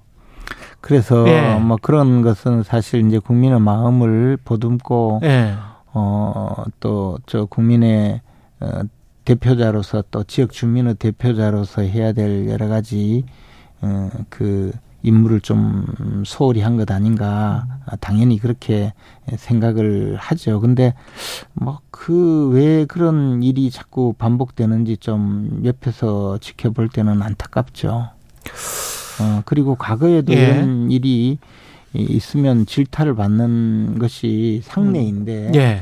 그런 것을 보고도 이런 일이 있- 있으니까 조금 안타까울 생각입니다. 사실 대통령이나 대통령실에서 질타도 환경부를 질타를 했지 충청북도랄지 청주시랄지 충북 뭐 어 경찰청이랄지 이 정확하게 그 사건과 관련된 오송 지하차도와 관련된 뭐 삼자 사자 행복청이랄지 거기과 관련해서는 어떤 코멘트가 나오지가 않는단 말이지 그러면은 이건 뭐 책임 소재를 묻겠다는 건지 안 묻겠다는 건지 아니요, 저, 그 부분은 이제, 예. 저, 앞으로, 예. 예, 진상 규명이나 이런 것은, 예, 저, 확실하게 진행이 되겠죠. 지금 초기 단계에서, 어, 수해 복구라든가 또 구조 작업을 하고 있는 당사자들을 질타, 어, 하라는 의미이신 것 같은데, 어, 뭐, 음. 지금 그럴 상황은 아니라고 봅니다. 그래요? 네. 네. 한미일 정상 회의 일정은 잡혔는데 그 갑, 이게 갑자기입니까? 아니면 예정이 돼 있던 걸까요? 캠프 데이비드는 굉장히 좀 특별한 경우 아닙니까? 그렇죠. 근데 예. 우리 한미 관계가 가장 그 좋을 때, 예. 어, 뭐 그럴 때 흔히 이제 이 캠프 데이비드라든가 대통령의 뭐 그 음. 별장이잖아요. 별장이라든가 예. 뭐 어 또 어, 과거에 보면 트럼프 골프장 음. 같은 데서 예. 어, 회담을 하면서 예. 우- 우호 어, 관계를 에, 저 과시하는 음. 그런 모습을 보였는데요. 이번에 한미일 정상회담을 캠프 데이비드에서 연다는 것은 참 의미가 있다고 저는 생각을 합니다. 예. 예. 물론 이 과정에서 이제 중국과 러시아가 또 어, 대응을 하는 뭐 그런 상황이 조금 있기는 있지만 그러나 저 북한의 핵 도발이 저렇게 진행되고 있는 과정에서는 어, 거의 유일한 해법이 이 한미 이그 안보 관계 또 한미 우호 관계를 돈독히 해서 음. 그 어, 북한의 핵 도발에 어, 핵우산을 어, 우리가 어, 미- 미국의 핵우산을 제대로 어, 음. 갖추는 그런 음, 방법밖에 없다고 생각하기 때문에 예. 뭐 이번 어, 한미일 정상회담을 통해서 그러한 우호적인 관계가 좀 더 돈독히 되었으면 하는 바람입니다. 미국이 원하는 게 뭐가 있지 않을까요? 캠피 데이비 왜냐하면 지난번에 제니 앨런이 가서 사실은 미국 국채 를 지금 발행을 하고 있는데 그것 때문에 중국 도움을 좀 원한 것 같아요. 근데 그 다음에 많이 사주는 데가 사실은 일본이고 그리고 우리도 이제 꽤 사주기는 한단 말이죠. 뭐 국채가 나오면 그걸 좀 원하는 거 아닌가 그런 생각도 듭니다. 왜, 왜 특별히 이때 캠프 데이빗 미국 사람들이 어떤 사람들인데, 그러나 이제 예, 어, 뭐 그런 일이 있다고 하더라도 예. 또 우리는 지금 반도체 공급망이라든가 IRA나 뭐 예, 이런 예, 것들도 있긴 그런 있죠. 상황에서 지금 만약에 제대로 바터가 된다면 그거는 저도 뭐 좋습니다. 그렇죠. 당연히 예, 그거는 좋지. 어 당연히 그게 네. 외교죠. 그런 네. 뭐 특히 이제 뭐 미국 국채를 우리가 어그 매입을 한다는 어. 정도의 문제는 어. 사실 우리의 경제력으로 미국이 그것을 우리에게 저 부탁하기 위해서 캠프 데이비드에 초청한다는 아니, 뭐 그런 거기 거기 지금 지금 뭐 그 발행을 하긴 해 하는데 그리고 만만치 않아요. 지금 상황이 미국이 그렇게 만만한 상황은 아닙니다. 미국 국채의 네. 저는 뭐 연방 준비제도 이사회에서 지금까지 네. 그만큼 양적 완화를 어, 떠받쳐줬는데 그것을 음. 한미일. 네. 해서 한미일 회담을 통해서 그것을 국채를 사도록 할 정도로 몰렸다고 보지 않습니다. 그래요. 네. 예. 아까 제가 유족들 앞에서 사과를 안 했다라고 했어요. 그래서 제 말이 맞아요. 기자회견 할 때 브리핑 할 때는 사과를 했습니다. 예. 제가 정확히 기억하고 있는데요. 예. 유족들 앞에서 사과하지 않았다라고 제가 말했습니다. 예. 사과를 하긴 했어요. 근데 기자회견 브리핑 하면서 공식 사과를 했어요. 예. 차라리 유족들 앞에서 공식 사과를 했었어야 한다. 청주시장이면. 그런 말씀을 드린 겁니다. 예. 공식 사과는 했습니다. 공식 사과를 전혀 안 했다라는 말은 아닙니다. 아, 김영호 통일부 장관 논란에 대해서는 어떤 말씀을 하고 싶으십니까? 근데 뭐 예. 저는 그 부분에 대해서는 네. 이런저런 이야기를 타지 않는 것이 좋을 것 같아요. 아? 아직까지 예. 예. 아직까지 뭐 어, 뭐가 저 뭐 국회에서 뭐 청문회나 이런 게 진행되지 않기 때문에 그렇죠. 예. 예, 뭐 이제 앞으로 진행이 되면서 예. 어, 뭐 그에 대해서 또 스스로 네. 어, 그 반론도 제기하고 해명도 하지 않을까 생각합니다. 알겠습니다. 제가 예. 확인을 잘 못해서 알겠습니다. 여기까지 듣겠습니다. 김재현 국민의힘 최고위원이었습니다. 고맙습니다. 고맙습니다. 예. 최경영의 최강 시사는 여러분과 함께합니다. 짧은 문자 50원, 긴 문자 100원이 드는 샵 9730. 어플 콩과 유튜브는 무료로 참여하실 수 있습니다. 네, 이번엔 민주당 혁신이 이야기 좀 해보겠습니다. 어제 김은경 혁신위원장이 초선 의원과의 간담회에 대해서 소통이 좀 잘 안 된 느낌이다 이렇게 밝혔는데 관련해서 그 현장에 계셨던 분입니다. 민주당 초선 의원 모임인 더민초 중 한 분이죠. 김영대 의원 전화 연결돼 있습니다. 안녕하세요.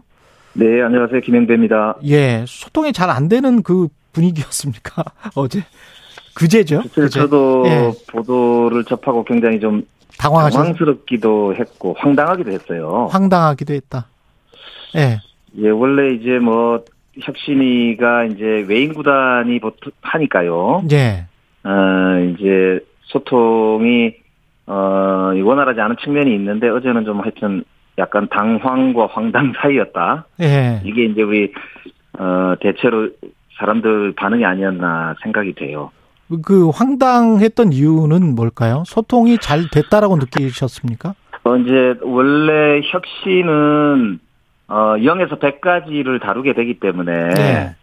아, 이제 혁신위원회가 할 일은 아무래도 여러 이제 의견들 중에서도 우선순위를 좀 가지는 일을 하게 될 걸로 생각이 돼요. 그러면 의견이라는 게 이제 좀 다양한 층위가 있을 수 있는 거라서, 어, 저는 소통이 오히려 좀 적절하게 됐을 걸로 생각을 했는데, 어, 어, 서로 이제 약간의 그런 이제 초점의 차이가 있는 거 아닌가 이런 생각도 들었고 또 한편으로는 이재명 대표도 초선이잖아요.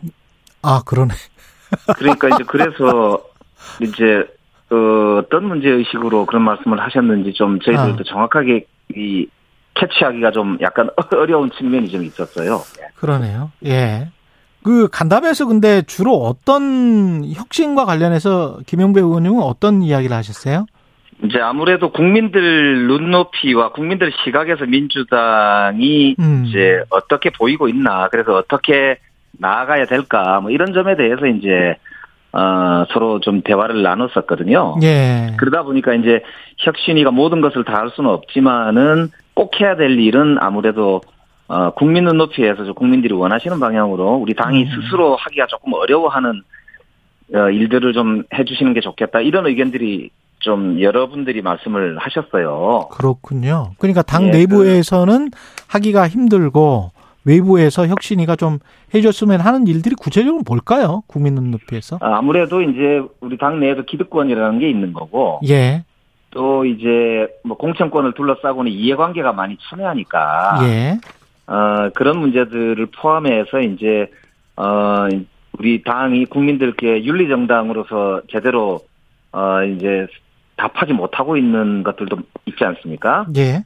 예, 그래서 국민들께서 뭐, 어, 이제 이쁘게 봐주려고 해도 태도가 불량하다든지 음. 좀 야단을 맞고 나면은 고치는 그런 자세를 보인다든지 증거를 좀 보인다든지 이래야 될 텐데 그러지 않는다, 반성하지 않는 거 아니냐, 뭐 이런 네. 이제 그 이제 문제들과 관련한 그런 이제 여러 지- 제, 제안들도 있었고요. 구체적인 어, 뭐 제안 같은 거 생각나시는 거 있습니까? 어, 아무래도 이제 우리 저 당내에서 어 이제 윤리 정당으로 거듭나는 데 있어서의 어 이제 지금 이제 뭐 현안들이 꽤 많지 않습니까? 예. 예, 그런 문제들에 대해서도 이제 좀 제안들이 있었고 여기서 뭐 다 말씀드리기는 좀 어렵고 오늘 아마 김은경 위원장께서 10시에 어 윤리정당 관련된 발표를 하신다니까 조금 기다려 보시면 아마 수렴된 의견을 말씀하시지 않을까 아, 예, 그렇게 예, 생각하고 있습니다. 그럼 일정 같은 게 어느 정도 감지가 되셨나요? 가, 가령 불체포 어, 특권 포기랄지 그 1, 2호가 나온 다음에 그 다음에는 이제 어떤 방향으로 가겠구나 어떻게 보세요? 음, 아무래도 이제 지금 중요한 게 윤리정당 오늘 발표를 하게 되면은 최근에 문제가 되는 돈봉투 사건이라든지 코인 문제라든지 예.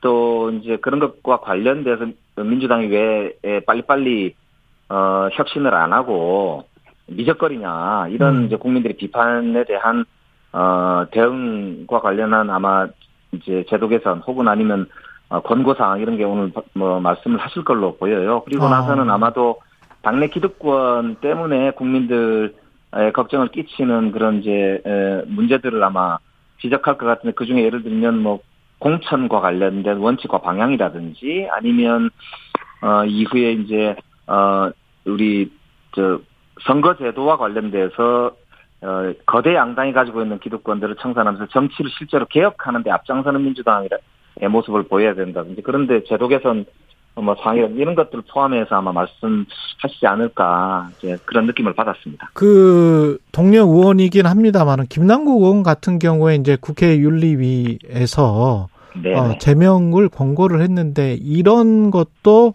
혁신이 뭐 이번에 오늘 뭐 기자회견이든 어느 때든 간에 뭔가 나올까요?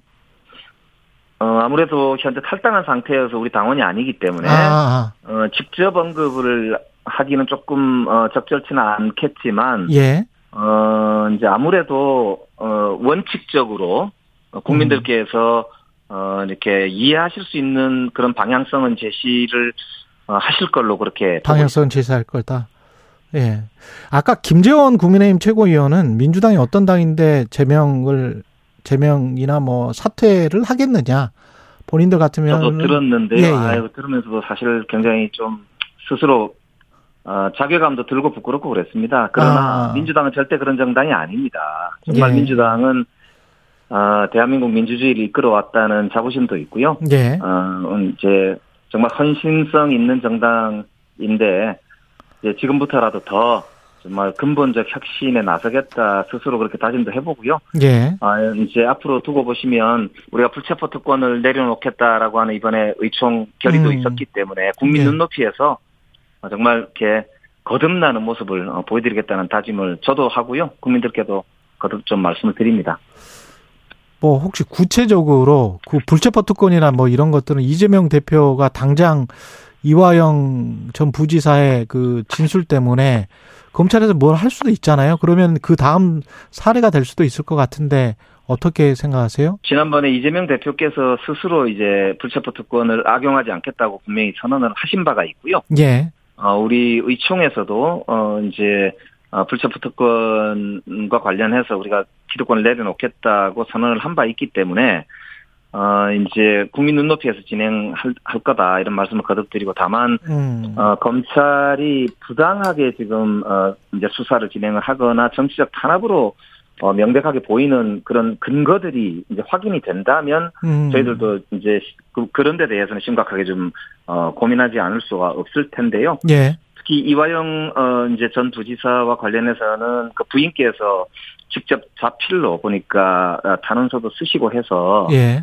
어, 강압 수사가 어, 좀 무리하게 진행이 되고 있다는 말씀을 하신 걸로 아는데 예. 어, 이런 거는 아마도 당 법률위원회나 법사위 같은 데서 사실관계 확인 같은 게 음. 어, 진행되고 어, 이제 이- 있는 있다? 걸로 압니다. 그래서 아마 예. 사실관계 같은 게 확인이 되면 뭐 종합적으로 논의되지 않을까 그렇게 생각이 되고요. 국민 눈높이에서 이 문제를 진행하겠다고 다짐을 한 바 있기 때문에 조금 예. 지켜봐 주시면 좋겠습니다. 그리고 김은경 혁신위원장은 당내 문제점으로 온정주의 때문에 자 실기를 하는 측면이 있었던 것 같다 이런 이야기를 했거든요. 예, 사실 뭐 그런 비판을 받아서 마땅하다고 저도 음. 어, 뭐 말씀드릴 수밖에 없네요. 예. 어, 우리가 이제 이제 덩치도 워낙 크고 또 어, 대응하다 보니까 사실 좀 느, 느리게 대응을 하면서 국민들께서 아, 기존 민주당답지 않다 이런 실망감을 많이 가지는 게 사실인 것 같습니다. 예. 이제 혁신위도 꾸려졌고 저희들도 이제 선거 를 제대로 치르려면 어, 내부 아픔이 있더라도 어, 바뀌기 위해서 어, 정말 심각한 내부 싸움이 있더라도 감수하고 변화하려고 노력하지 않을 수 없다. 그래서 음. 조금 지켜봐 주십사는 말씀드리고요. 국민의힘도 사실 따지고 보면 그런 많은 과정을 거쳐서 또 오늘까지 이른 거잖아요. 저희들도 어 이제 지금부터 정말 더 본격적으로 어, 잘하기 경쟁을 해야 되는 상황인 것 같습니다. 예. 의원님이 지금 정개특위 야당 간사시기 때문에 헌재 어제 위성정당 관련한 준연동형 비례대표제 합헌 결정이 나왔고요. 네네. 그러나 그런 식으로 만든 위성정당 만든 거는 꼼수다라고 이야기를 했고 네. 그리고 어떻게 이제 바꾸기는 바꿔야 되겠죠? 어떻게 바꿔야 됩니까? 어, 지금 이제 현재 취지는 국민들의 표가 대량 사표가 발생하고 특정 지역의 지역 독점 때문에 어, 국, 국회가 국민을 닮은 국회로 되지 못한다. 그래서 지금 준연동형 비례대표제가 합헌이다. 그렇죠. 비례성을 높여라. 이렇게 이제 판시한 거란 말입니다. 그렇죠. 그렇기 때문에 민주당이 일관되게 주장해왔던 어, 이제 지금 비례대표제 확대라든지 어. 아니면 권역별로의 전환 이런 부분이 더 힘을 얻게 된 상황입니다. 그래서 어, 저희들은 당- 사실상 당론으로 어, 현재 선거법 협상에 임하고 있는데요. 국민의힘이 어, 기득권을 좀 버리고 지- 진짜 국가를 위해서 좀 이제 대승적으로 협상에 나설 시기다 이런 걸 촉구드리고 싶고요. 예. 어, 정개특위 양 간사 간에는 지금 벌써 밀도 있게 여러 번 만났습니다. 그런데 아무래도 어, 당의 지도부가 움직여야 되는 문제이고 특히 여당은 아마 용산 어, 입김도 이- 있다고 저는 보- 봐서 어, 이제 대통령께서 중대선거구제를 지난번에 호기롭게 말씀하셨으니까 좀 이제 진취적인 자세를 좀 임- 임해 주십사 하는 부탁을 드리고 싶습니다. 예. 여기까지 듣겠습니다. 김영배 민주당 의원이었습니다. 고맙습니다. 네, 고맙습니다.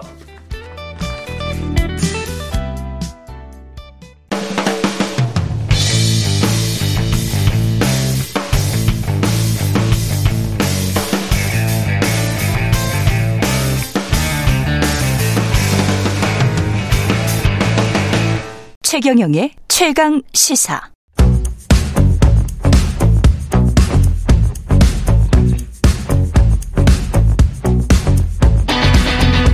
심리로 들여다보는 세상 이야기. 뉴스는 십니다. 네, 정치, 경제, 사회 등 우리 사회 다양한 이슈를 심리학적 관점에서 풀어보는 시간입니다. 예, 최경련의 최강시사 뉴스는 십니다. 아주대학교 심리학과 김경일 교수 나오셨습니다. 안녕하십니까? 안녕하세요. 예. 교수님은 전화, 문자 중에 어느 쪽을 선호하십니까? 전화, 문자. 저도 문자. 문자. 네. 아, 네. 문자. 전화시죠. 아닌데. 아, 문- 문자를 요즘은 더 선호하게 네, 됐습니다. 네, 네. 예. 그 처음 저한테 어, 어, 연락하실 때도 문자로 하셨어요. 그렇죠. 네, 네. 그래서 예. 어, 요즘은 좀 문명인이 된 것 같습니다. 그 문자를 아직 예. 가지고 있는데 예. 어, 굉장히 그 어, 외교 문서까지는 아니고 예. 그 어, 나이가 비슷한 동년배인 분들이 보내는 문자 중에서도 상당히 좀 뭐라 그럴까요? 네. 아, 굉장히 정중하고 좋은 말로 정중하고 나 나쁜 말로는 건조하게 건조. 저한테 문자를 보내서 예. 제가 그 인상이 지금도 남아 있어요. 예. 네네. 근데 이- 사실은 좀 뭐랄까요? 이게 쑥스럽기도 하고 어, 네, 뭔가 네, 네, 네, 뭔가 그런 게 있어요. 네, 네. 거기서 네. 제가 불친절함을 느꼈다기보다는 네. 이분이 되게 쑥스러움을 많이 타는 분이구나. 맞. 라는 걸 네. 저도 느꼈죠. 예. 네, 네, 네. 그리고 전화를 할 때나 문자를 보낼 때도 그렇지만 끊을 때도 있잖아요. 저는 어, 쉽지 않죠. 전화를 끊을 때도 네, 네. 제가 그 항상 뭐 예, 예, 예, 예, 네, 예, 네, 예, 네, 예, 예, 예, 하면서 이렇게 끊거든요. 뭐 어떤 무슨 뭐가 없어요. 뭐 고맙습니다. 뭐 네, 고맙습니다도 네, 네, 잠깐 네. 하다가 고맙습니다. 예, 예, 예, 뭐 이러면서 끊어요. 네, 네. 되게 쑥스럽게. 이거는 뭐 어떤 심리 때문에 그러는 겁니까? 어, 아니, 원래 사람이, 예, 어, 실제로 지난 수십만 년 동안 예. 그렇게 갑작스럽게 누군가와 대화를 하다 이별을 해본 적이 없어요. 아, 그렇구나. 대부분 아는 사람들, 같이 살았구나. 그렇죠. 그냥. 같이 사는 사람들, 마을에 뭐 많아야 뭐 100명 내외의 사람들, 예. 그렇게 정말 오랫동안 살았기 때문에, 예. 어, 이거는 말의 문제이기 이전에 뇌의 문제라고 봐야 되거든요. 그렇군요. 네네. 그러니까, 어, 실제로 난 모르는 사람, 생전 처음 보는 사람, 어, 심지어 얼굴도 모르는 사람과 예. 대화를 주고받는, 어, 그런 모드의 뇌가 지난 30만 년 동안 없었잖아요. 아, 네네. 이게 새롭게 우리가 그렇죠. 진화를 해야 되는 영역이군요. 굉장히 어려운 그거고요. 우리의 뇌가 사람의 얼굴을 보면서 대화하는데 특화돼 있어서 그렇죠. 그래서 어, 사람의 얼굴을 보는 걸 굉장히 부담스러워하면서도 어. 부담스러워하면서도 또 어. 한편으로는 굉장히 반가워하면서도 어. 또 그를 가장 친근감 느끼면서도 예. 그 다음에 한편은 또 두려워하는 정말 여러 가지가 있는데 예. 어쨌든 어 누군가와 대화를 하는데 사람 얼굴을 안 보고 대화를 하는 거 예전에 편지밖에 없었죠. 그렇죠. 네, 편지밖에 없었죠. 예, 펜팔 뭐 이런 네네. 거. 그런데 예. 편지는 받고 내가 갈 때까지 글로 가기 때문에 내가 준비할 시간이 있죠. 생각을 두 번, 세 번 할 수도 있고. 음. 그러니까 전화는 되게 어려워요. 특히요. 예전에 그런 경험 안 해보셨어요? 유학 시절에 내 모국어가 아닌 맞아. 예, 외국어로 영어, 영어인. 예, 예, 예. 전하는 거 정말 힘듭니다. 예, 그거 알아먹기도 힘들고. 네네. 왜냐면 예. 상대방의 표정 단서도 쓸 수 없고, 예. 뭐 이런 이런 제스처도 쓸 수 없고, 예. 예인지 아닌지에 대한 것도 심지어 판단하기 어려운 예. 그런 경우 되게 많죠.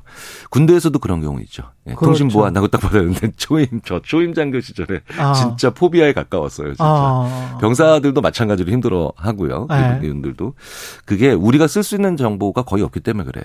근데 대화를 한다는 건 가장 많은, 어, 그, 어, 신경을 곤두서야 되고, 그 다음에 음. 실수하면 안 된다고 생각을 하는 건데요. 음. 뇌가 준비가 안 돼 있는 상태입니다. 뇌가 준비가 안 돼 있고. 네, 네, 네. 그냥 오로지 음성에만 의존해야 되는. 그렇죠. 그래서 네. 전화를 잘 안 하거나 안 받으려고 합니까? 사람들이? 어, 그러니까 가까운 사람의 전화, 뭐 아, 혹은 잘 그렇죠. 아는 사람의 전화 같은 경우는 어, 전혀 그렇지 않은 경우가 많죠. 그러고 생각해 보니까 네, 네, 네, 네. 그 모든 전화, 모든 전화까지는 아니지만 한 8, 90%는 저도 다 가족 들이네요. 네, 네, 네. 그러니까, 그러니까. 가족이 문자 보내면 네. 되게 이상하죠. 그러니까 늘 보내, 늘 저기 뭐냐 전혀 뭐, 뭐 언제나 이상한 게 아니라 네. 요건 전화로 해야 될 상황인데 아. 예를 들어서 아빠 저 이번에 대학 붙었어요. 이게 문자로 왔다고 하면 어, 뭐지? 이상하- 약간 느낌이 이상하다. 이상하죠. 네, 네. 예. 그러니까 어, 가깝고 친근하고 그다음에 정서적인 메시지. 이게 정서적인 메시지일수록 네. 아. 그러니까 조금 더 더 대면 예. 해야 되고 예. 그 다음에 어, 기능적인 메시지일수록 예. 기능적인 메시지일수록 조금 더 문자로 가면 좋겠는데 그 룰이 사람마다 조금씩 다르죠. 그렇죠, 다르죠. 그렇죠. 그런데 예. 굉장히 기능적인 대화인데 굳이 어 문자가 아닌 전화, 전화가 아닌 대면 예. 이거 요구하는 분들한테 우리는 정서적으로 힘들 거죠. 근데 그거를 요구하는 사람들이 분명히 있긴 있죠. 저도 그런 사람 중에 한 명이었기 때문에 직업적으로 어쩔 수가 없이 음, 이제 네, 네, 네, 전화를 네. 무조건 걸어야 되고 화- 사실 확인을 해야 되니까. 네, 네. 그러면 이제 그분 같은 경우는 굉장히 이제 불쾌할 수밖에 없고. 불쾌라는 게 그냥 대부분 예. 어, 보내는 사람의 마음과 음. 아, 읽는 사람이나 아니면 듣는 사람들 예. 그런 사람들의 마음이 서로 정서가가 일치하지 않죠. 정서가 일치하지 않는 거예요. 아. 그래서 제가 어, 그런 얘기 자주 합니다. 이제 학생들한테 농담 반 하지만 진담도 반 섞어서 예. 연애할 때 어, 진짜로 싸우거나 오 저기 뭐냐 다투거나 예. 아니면 이럴 때 진짜 문자나 카톡으로 하지 말라고. 아. 네, 그게 굉장히 오해를 많이 만들거든요. 그냥 직접 만나거나. 네, 네. 네. 만나는 게 그럼 제일 좋습니까? 그렇죠. 만나서 할 때는 예. 입장 차이가 있을 때 만나야 아. 돼요. 그러니까 이게 심리학 연구 되게 많거든요. 예. 그러니까 그러니까 왜 상대방의 마음이랑 나의 마음이 왜 불일치할 때 예. 더 중요한 건 상대방의 마음에 대한 오해를 하면 안 되잖아요. 그렇죠. 네, 그런데 어 우리가 이제 왜 지금 코로나 팬데믹 끝나고 대면으로 해야 되냐, 뭐 온라인으로 해야 되느냐, 뭐 화상으로 해야 되냐 이런 거 많이 있잖아요. 상대방의 마음과 내 마음의 이, 이견이 많이 좁혀져 있을 때, 그러니까 많이 벌어져 있을 때, 이견이 클 때, 음. 네, 이때는 만나야 돼요. 만나야, 만나야 된다. 돼요. 그러니까 이거 전화로 하면 안 돼요. 아. 화상도 별로 효과가 없어요. 예. 그런데 어 다양한 의견을 낸다. 예. 혹은 뭐 예를 들어서 어뭐 좀 창조적이거나 새로운 아이디어를 좀 내보자라고 할 때는 오히려 떨어져서 예. 그다음에 더 얼굴 덜 보고 하는 게 더 나을 수도 있어요. 음. 예, 그럴 때 많거든요. 근데 그- 의외로 근데 그 굉장히 많은 경우에 반대로 하죠. 그러네. 네, 네, 네. 예. 입장 차이가 있을 때 어떻게든 만나야 되거든요. 그러네. 네, 네, 네, 아. 그러니까 입장 차이가 너무 크니까 좁혀지고 난 다음에 만나자. 이게 심리학자로 보면은 말이 안 되는 겁니다. 말이 안 됩니까? 일단 입장 차이가 만나야 크니까 무조건 얼굴 보자. 얼굴 보자. 밥이라도 같이 먹으면서 만나야 네, 되는 거군요. 네, 네, 이게. 네, 네. 그래서 그래서 어 그 차이가 많이 벌어져 있는 사람이 불쑥 나는 문자인데 이 사람은 전화. 음. 나는 전화를 요구하는데 이 사람은 얼굴 보자. 음. 이러면 이제 우리가 힘들어지고요. 음. 그런 상황이 반복되면은 까뜩이나 가뜩이나 이제 왜 힘든 우리가 사회적으로 소진되기도 쉬워요. 그렇죠. 네, 네. 근데 일반적으로 뭐 지금 세대가 워낙 뭐 핸드폰에 어렸을 때부터 익숙해서 그런지는 모르겠습니다만은 지금 세대가 유달리 어 전화를 하기도 싫어하고 받기도 싫어한다. 문자로만 계속 주고받는다. 그런 지적은 맞는 겁니까? 저 예전에 고등학교 다닐 때 네. 어, 선생님 한 분이 들어오셔서 네. 왜 나한테 직접 와서 얘기하지 않고 쪽지를 전, 어, 전달하냐고. 아. 사실 어, 더 젊은 세대가 더 나이 든 세대에게 네. 간다는 게 쉽지가 그렇게 않아요? 쉽지 않은 일이고요. 자기들끼리도 문자는 많이 하던데. 아, 그렇죠. 근데. 근데 그게 왜 그러냐면, 예. 어, 제가 이제 더, 더, 어, 후배 세대 분들을 꼭 굳이 변명을 해드리는 게 아니라, 예. 어, 그 세대일수록 좀 더 느슨하게 다양한 관계예요. 느슨하게 네네, 느슨하게 다양한- 관계. 다양한 게. 네 네. 그래서 예전에 왜 그 KBS에서 방영했던 TV 손자병법 보면, 예. 그 친구 얼굴을 왜 안 보고 전화로 하냐고. 그때 어. 만년 과장님이셨던 예, 예. 영국 배우 오영경 예. 배우께서 예. 그 이장수 과장이라고 만년 과장이셨는데 예. 자기 부하 직원들 젊은 직원들한테 예. 그 가서 만나면 될 걸 그냥 사무실에서 왜 굳이 친구랑 전화하냐고. 예. 그랬더니 이제 투가 이 젊은 직원은 말투가 아 그냥 이 친구는 전화로 해도 되는 사이라고. 아. 근데 느슨하게 다양한 거예요. 근데 더 후, 기성세대는 항상 또 좁고 깊은 관계죠. 상대적으로 항상 그래요. 아, 그렇군. 네, 항상 그래요. 완전히 이해됐어요. 아, 느슨하게 다양한 관계인데 그게 또 훨씬 더 좋을 수도 있으니까. 네, 네. 예, 좁고 깊은 관계보다. 그래서 그런 깊은 예. 관계가 되기 전에 전화로 예전에 데이트하는 1970년대 음. 전화로 이렇게 데이트하는 걸 보고 그때 어르신들이 음. 어, 이거 뭐 하는 거냐고 이거 가짜 연애라고. 아. 네네네 이런 얘기들도 많이 한간에 나왔죠. 그러면 우리가 뭐 꼭 전화를 해야 된다, 서로 간에 소통해야 된다, 이거에 관한 강박을 가질 필요는 없군요. 소통이 만약에 잘 된다면 그냥. 그럼요. 네네네. 어. 그러니까 어 자기 방식 그 다음에 자기한테 익숙한 그런 형태의 어 대면의 정도를 예. 어 그게 맞다라고 생각하고 그것만 맞다라고 생각하는 게 가장 큰 문제지. 음. 네네네. 상대방이 특별히 반사회적인 것도 아니고, 예. 그렇죠? 사회적 규칙을 어기는 것도 아닌데, 예. 그게 그렇게 불쾌한 사람들이 예. 어, 그런 분들이 대부분 가장 어, 갈등을 많이 만들어내는 사람들이다. 그런 연구들도 많이 합니다. 저희들이. 그렇군요. 네. 근데 이제 좀 소심해서 음, 음, 음. 네, 네, 네. 전화를 하기도 뭐 그렇고 전화를 받기도 좀 그렇다는 분들이 요즘 많이 늘어난 거는 같은데 네, 네, 네. 그거에서는 좀 벗어날 수 있는 방법이 있습니까 혹시? 어, 이 그런 부담들이 네. 크게 변하려고 하면 항상 문제가 생기고요. 아. 네, 그래서 왜 내 아주 내향적인 사람인데 예. 외향적인 사람이 꼭 될 필요는 없겠지만 조금 더 그래도 좀 외향적인 사람처럼 해야 사회 활동이 잘 된다. 그렇죠. 라고 하면 그 연습 과정에서 네. 어 저희들이 이렇게 조언 드려요. 세게 한번 외향적으로 확 하면 될 것 같지만 그게 최악의 방법이다. 음. 그러니까 예를 들어서 어 안녕하십니까 여러분들 오늘 제가 사회 보겠습니다. 이러면 큰일 나고요. 가볍게 평상시보다 조금 더 어, 큰 목소리로 인사하기. 음. 네, 그 다음에, 아, 이건 제가 한번 해보겠습니다. 라고 조금 살짝 더 나서보기. 그래서 강도, 어, 100짜리 행동 하나보다 예. 10짜리 행동 10개, 예. 5짜리 행동 20개, 뭐 이런 식으로 잘게 썰어서 소심하다 사실 다 소심하거든요. 예. 소심한 분들이라고 자기가 생각할수록 그 진짜로 정말 그 소, 예. 소의 심, 소, 그러니까 소심한 거에 감당이 가능한 작은 크기로 조금씩 조금씩 조금씩 횟수 늘리는 게 어. 훨씬 더 좋습니다.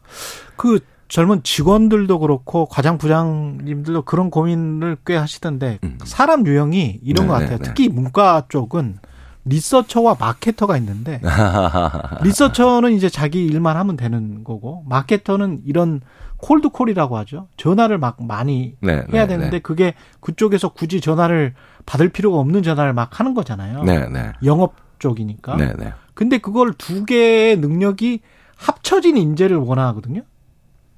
회사는 음, 음, 음. 그렇죠. 둘 다 잘하는. 둘 다 잘하는. 둘 다 잘하는. 예. 네, 네. 그리고 그 사람도 아마 그런 거를 원할 거예요. 네, 네. 그런 거를 뭘 디벨롭 할 수 있는 방법 같은 게 있습니까? 어, 그러면 이렇게 말씀을 보통 예. 드립니다. 둘 중에 하나는 기술이고 나머지 하나는 기질이다. 아. 네, 한가 그러니까 둘 다 기질로 만들 수 없으니까. 둘 다 기질로 만들 네, 수 네, 없으니까. 네. 하나는 기술이 되는 거죠, 결국. 예. 우리가 나이 들어가면서 예. 만약에 내향적인 사람이다. 음. 어, 그러면 리서처라고 표현하는데 예. 어, 그런 마케터의 기술을 가지는 거죠. 어. 네, 그러면 기질적으로 허용되는 건 굉장히 자연스럽죠. 예. 그런데 그런 사회적 기술을 가지게 된다는 건 조금 더 소진량이 많겠죠. 그 자기의 그렇죠. 뇌 자기. 소진량이 그렇죠. 많다. 그러니까 내가 기질적인 것, 내 기질에 부합되는 거를 하는 게 아니라 기술로, 후천적으로 배운 기술로 하는 행동을 많이 하고 난 다음에는 음. 제일 중요한 거예요. 잘 쉬어야 돼요. 잘 쉬어야 돼요. 그렇구나. 예. 아. 그러니까 피로 사회가 그렇구나. 예, 그다음에 예. 과로하는 사회가 왜 안 좋냐면 예. 그 사람의 사회적 기술을 쓰고 난 다음에 쉴 시간을 스스로도 못 가지고 안 주면 음. 이게 이제 어디선가 터지고 그래서 번아웃이 많아지는 거거든요. 예. 그러니까 일을 많이 해서 오는 게 번아웃이 아니라 음. 아, 그 사람이 사회적 기술을 쓰고 아, 사용하고 난 다음에 쉴 시간을 안 줘서 그게 번아웃이 오는 그, 겁니다. 그러네요. 네. 예, 자기 기질이랑 안 맞는 일을 사회적으로 업무적으로 꼭 해야만 될 때. 그렇죠. 그래서 최 기자님도 잘 쉬셔야 돼요. 이제 예, 뭐잘 쉬어야 돼요. 전형적인 리서처시잖아요. 예, 저는 전형적인 사실은 리서처인데 20여 년의 세월이 이렇게 만들었어요. 저를 오해하지 마세요. 저 아이예요, 아이, 아이. 내향성입니다. 예. 네, 네. 그 네. 학교 다니실 때의 모습을 기억하는 분들은 네. 네, 정말 예. 지금 모습과 정말, 정말 네, 다른. 걸 네. 기억하고 계시더라고요. 정말 내성적입니다. 네, 여기까지 듣겠습니다. 뉴스는 쉽니다. 김경일 교수였습니다. 고맙습니다. 감사합니다.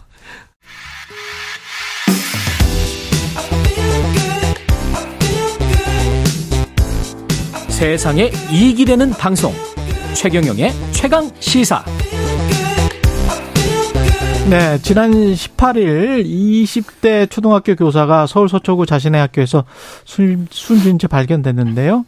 아, 또 다른 사건이 있었죠. 서울의 한 공립초등학교 교사가 학생의 폭행을 당해서 전치 3주 진단 받았습니다. 초등학교 교사로 20년간 근무했던 윤군혁 오마이뉴스 교육전문기자와 관련 문제 짚어보겠습니다. 안녕하십니까? 네, 안녕하십니까? 예, 어제도 그 현장, 그 서초구에 있는 초등학교 현장에 가셨었죠? 예, 예, 어제 한 5시간 정도 머물렀습니다. 가서. 예. 예. 지금 지금까지 밝혀진 사실은 뭡니까? 그러니까 일단은 가장 중요한 게 왜 돌아가셨는가? 예. 사망 경위가 아직 나온 게 없어요. 예. 일단은 없고. 예. 이 사건은 서울 서초구에 있는 그 S 초등학교라고 합니다. 예. 예. 학교 이름 밝히면 안 되겠죠. 예. 지난 18일 오전에 사건이 일어난 거고 예.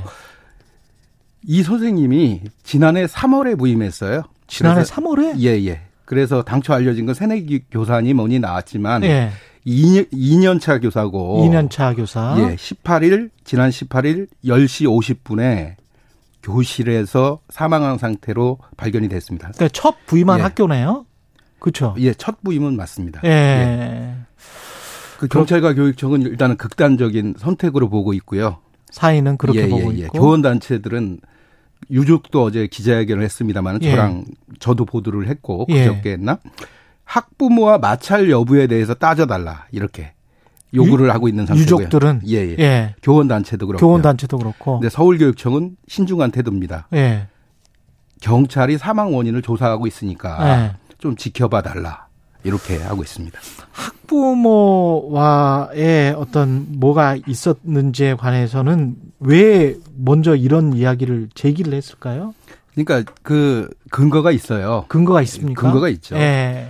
근거가 일단은 그 이른바 금쪽이 학생이라 그럽니까? 좀 다루기 힘든 학생이 음. 1학년 그 반에 한 4명 정도가 있다 합니다.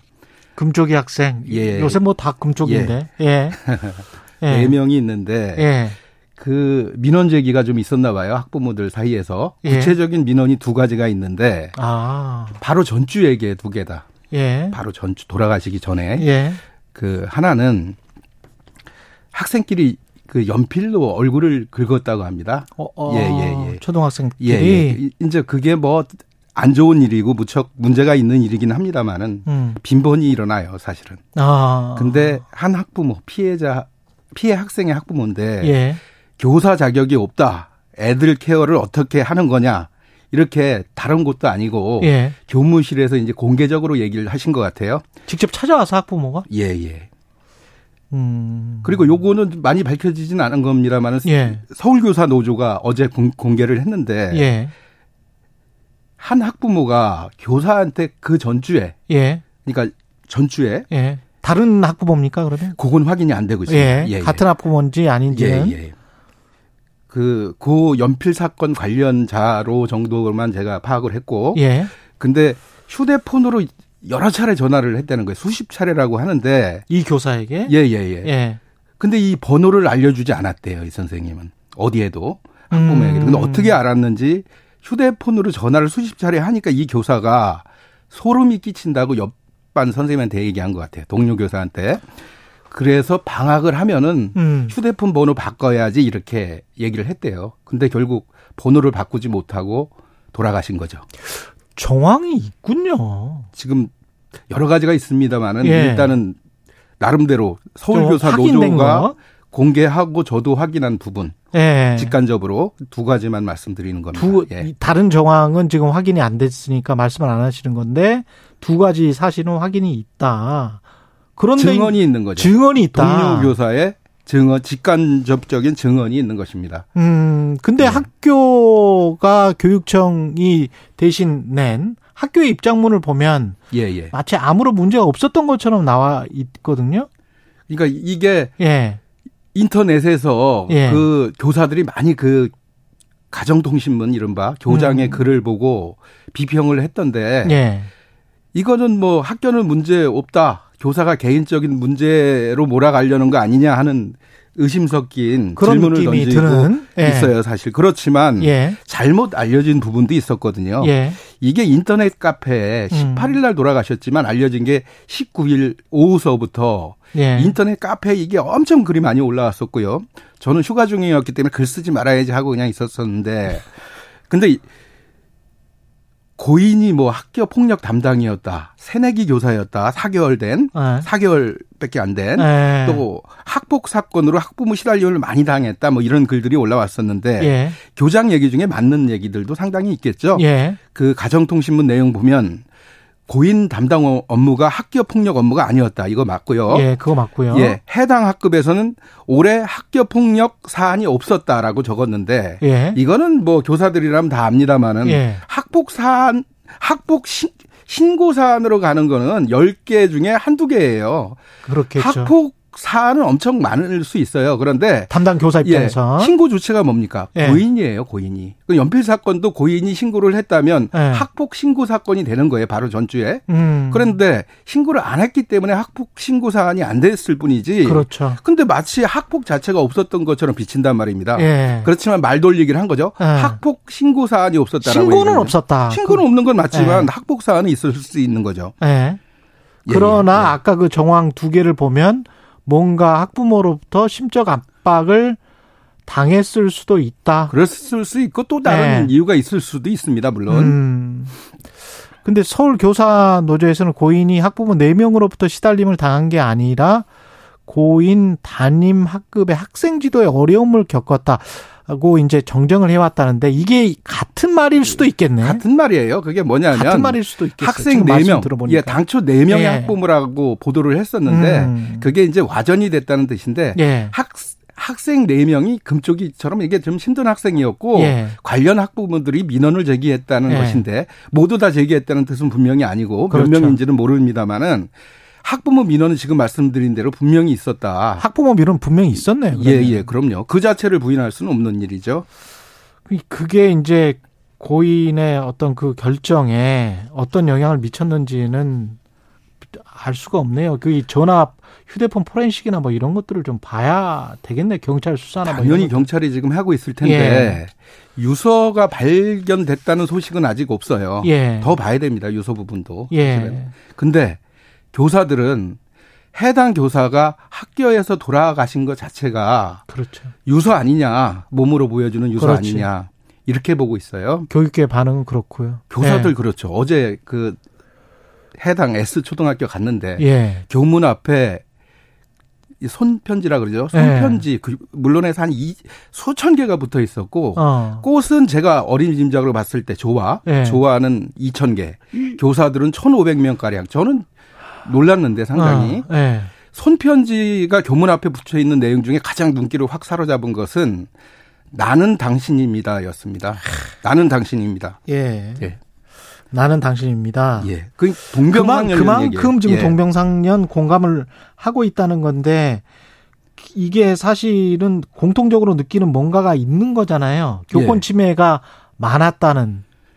교사들은 대부분 교권 침해에 시달리고 있는 건 사실인데 예. 물론 그게 주관적인 개념으로 볼 수 있어요. 그런데 예. 이게 이 법이 좀 어려움이 있어요. 음. 아동학대 처벌법이라고 있습니다. 음. 이 법이 2014년에 생겼는데 지금 한 10년 가량 됐지 않습니까? 그렇죠. 이거 생긴 다음부터 교사들이 되게 호소를 해. 뭐 때문에 호소하냐면 네.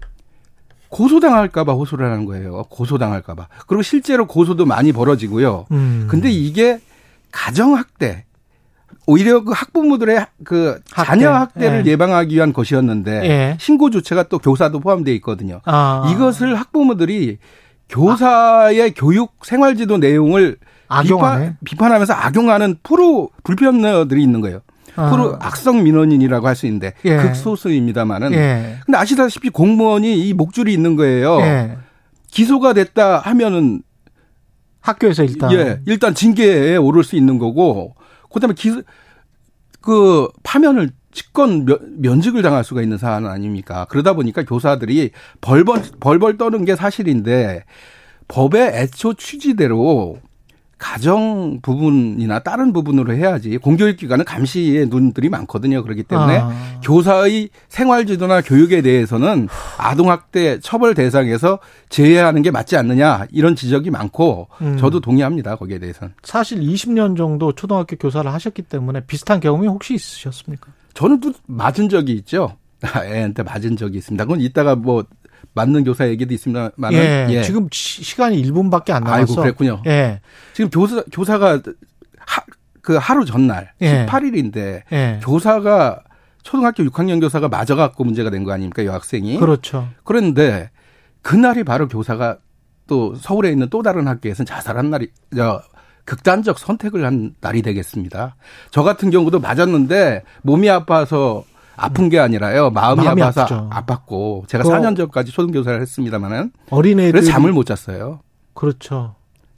꼭 근데 어떻게 대응을 할 수가 없잖아요. 우리는 어른이고 선생님이고 그렇기 때문에 교사들이 여지껏은 뭐였냐면 참고 넘어가자 네. 없었던 일로 하고 그냥 또 훌훌 털고 가고 그랬습니다마는 이게 고소 고발로 이어지고 그러다 보니까 선생님들이 극심한 고통을 겪고 있는 겁니다. 극한 직업이란 말이 나오는데 바로 교사들의 얘기라고 볼 수 있어요 지금. 이런 상황까지 교권이 갔군요. 아, 슬프네. 그러니까 아동학대 처벌법은 예. 정부 당국이나 교육감님들 예. 그 말만 하지 말고 빨리 좀 바꿀 생각을 해야 될 것 같아요. 아동학대 처벌법이 가장 핵심이다 이렇게 보시네요. 예, 그게 그렇게 봅니다 저는. 예. 학교에서는 어떤 역할을 해야 될까요? 짧게 한 20초만. 학교에서는요 프로 불편너. 예. 그 민원 악성 민원 학부모는 행정 행정실에서 좀 차단해 줘야 되는 거 아니에요? 그건 캐나다나 외국에서 하는 일인데 우리나라 는 네. 그걸 안 하고 있고 그거 교장 교감 선생님이 뭐 합니까? 그분들 상담을 하고 교사와는 차단을 해야 돼요. 그런 분들은 상대하지 못하게 교사를 맞습니다. 예, 예. 예. 윤군혁 오마이뉴스 교육 기자였습니다. 고맙습니다. 예. 최경련의 최강 시사였습니다. 다음 주에 뵙겠습니다. 고맙습니다.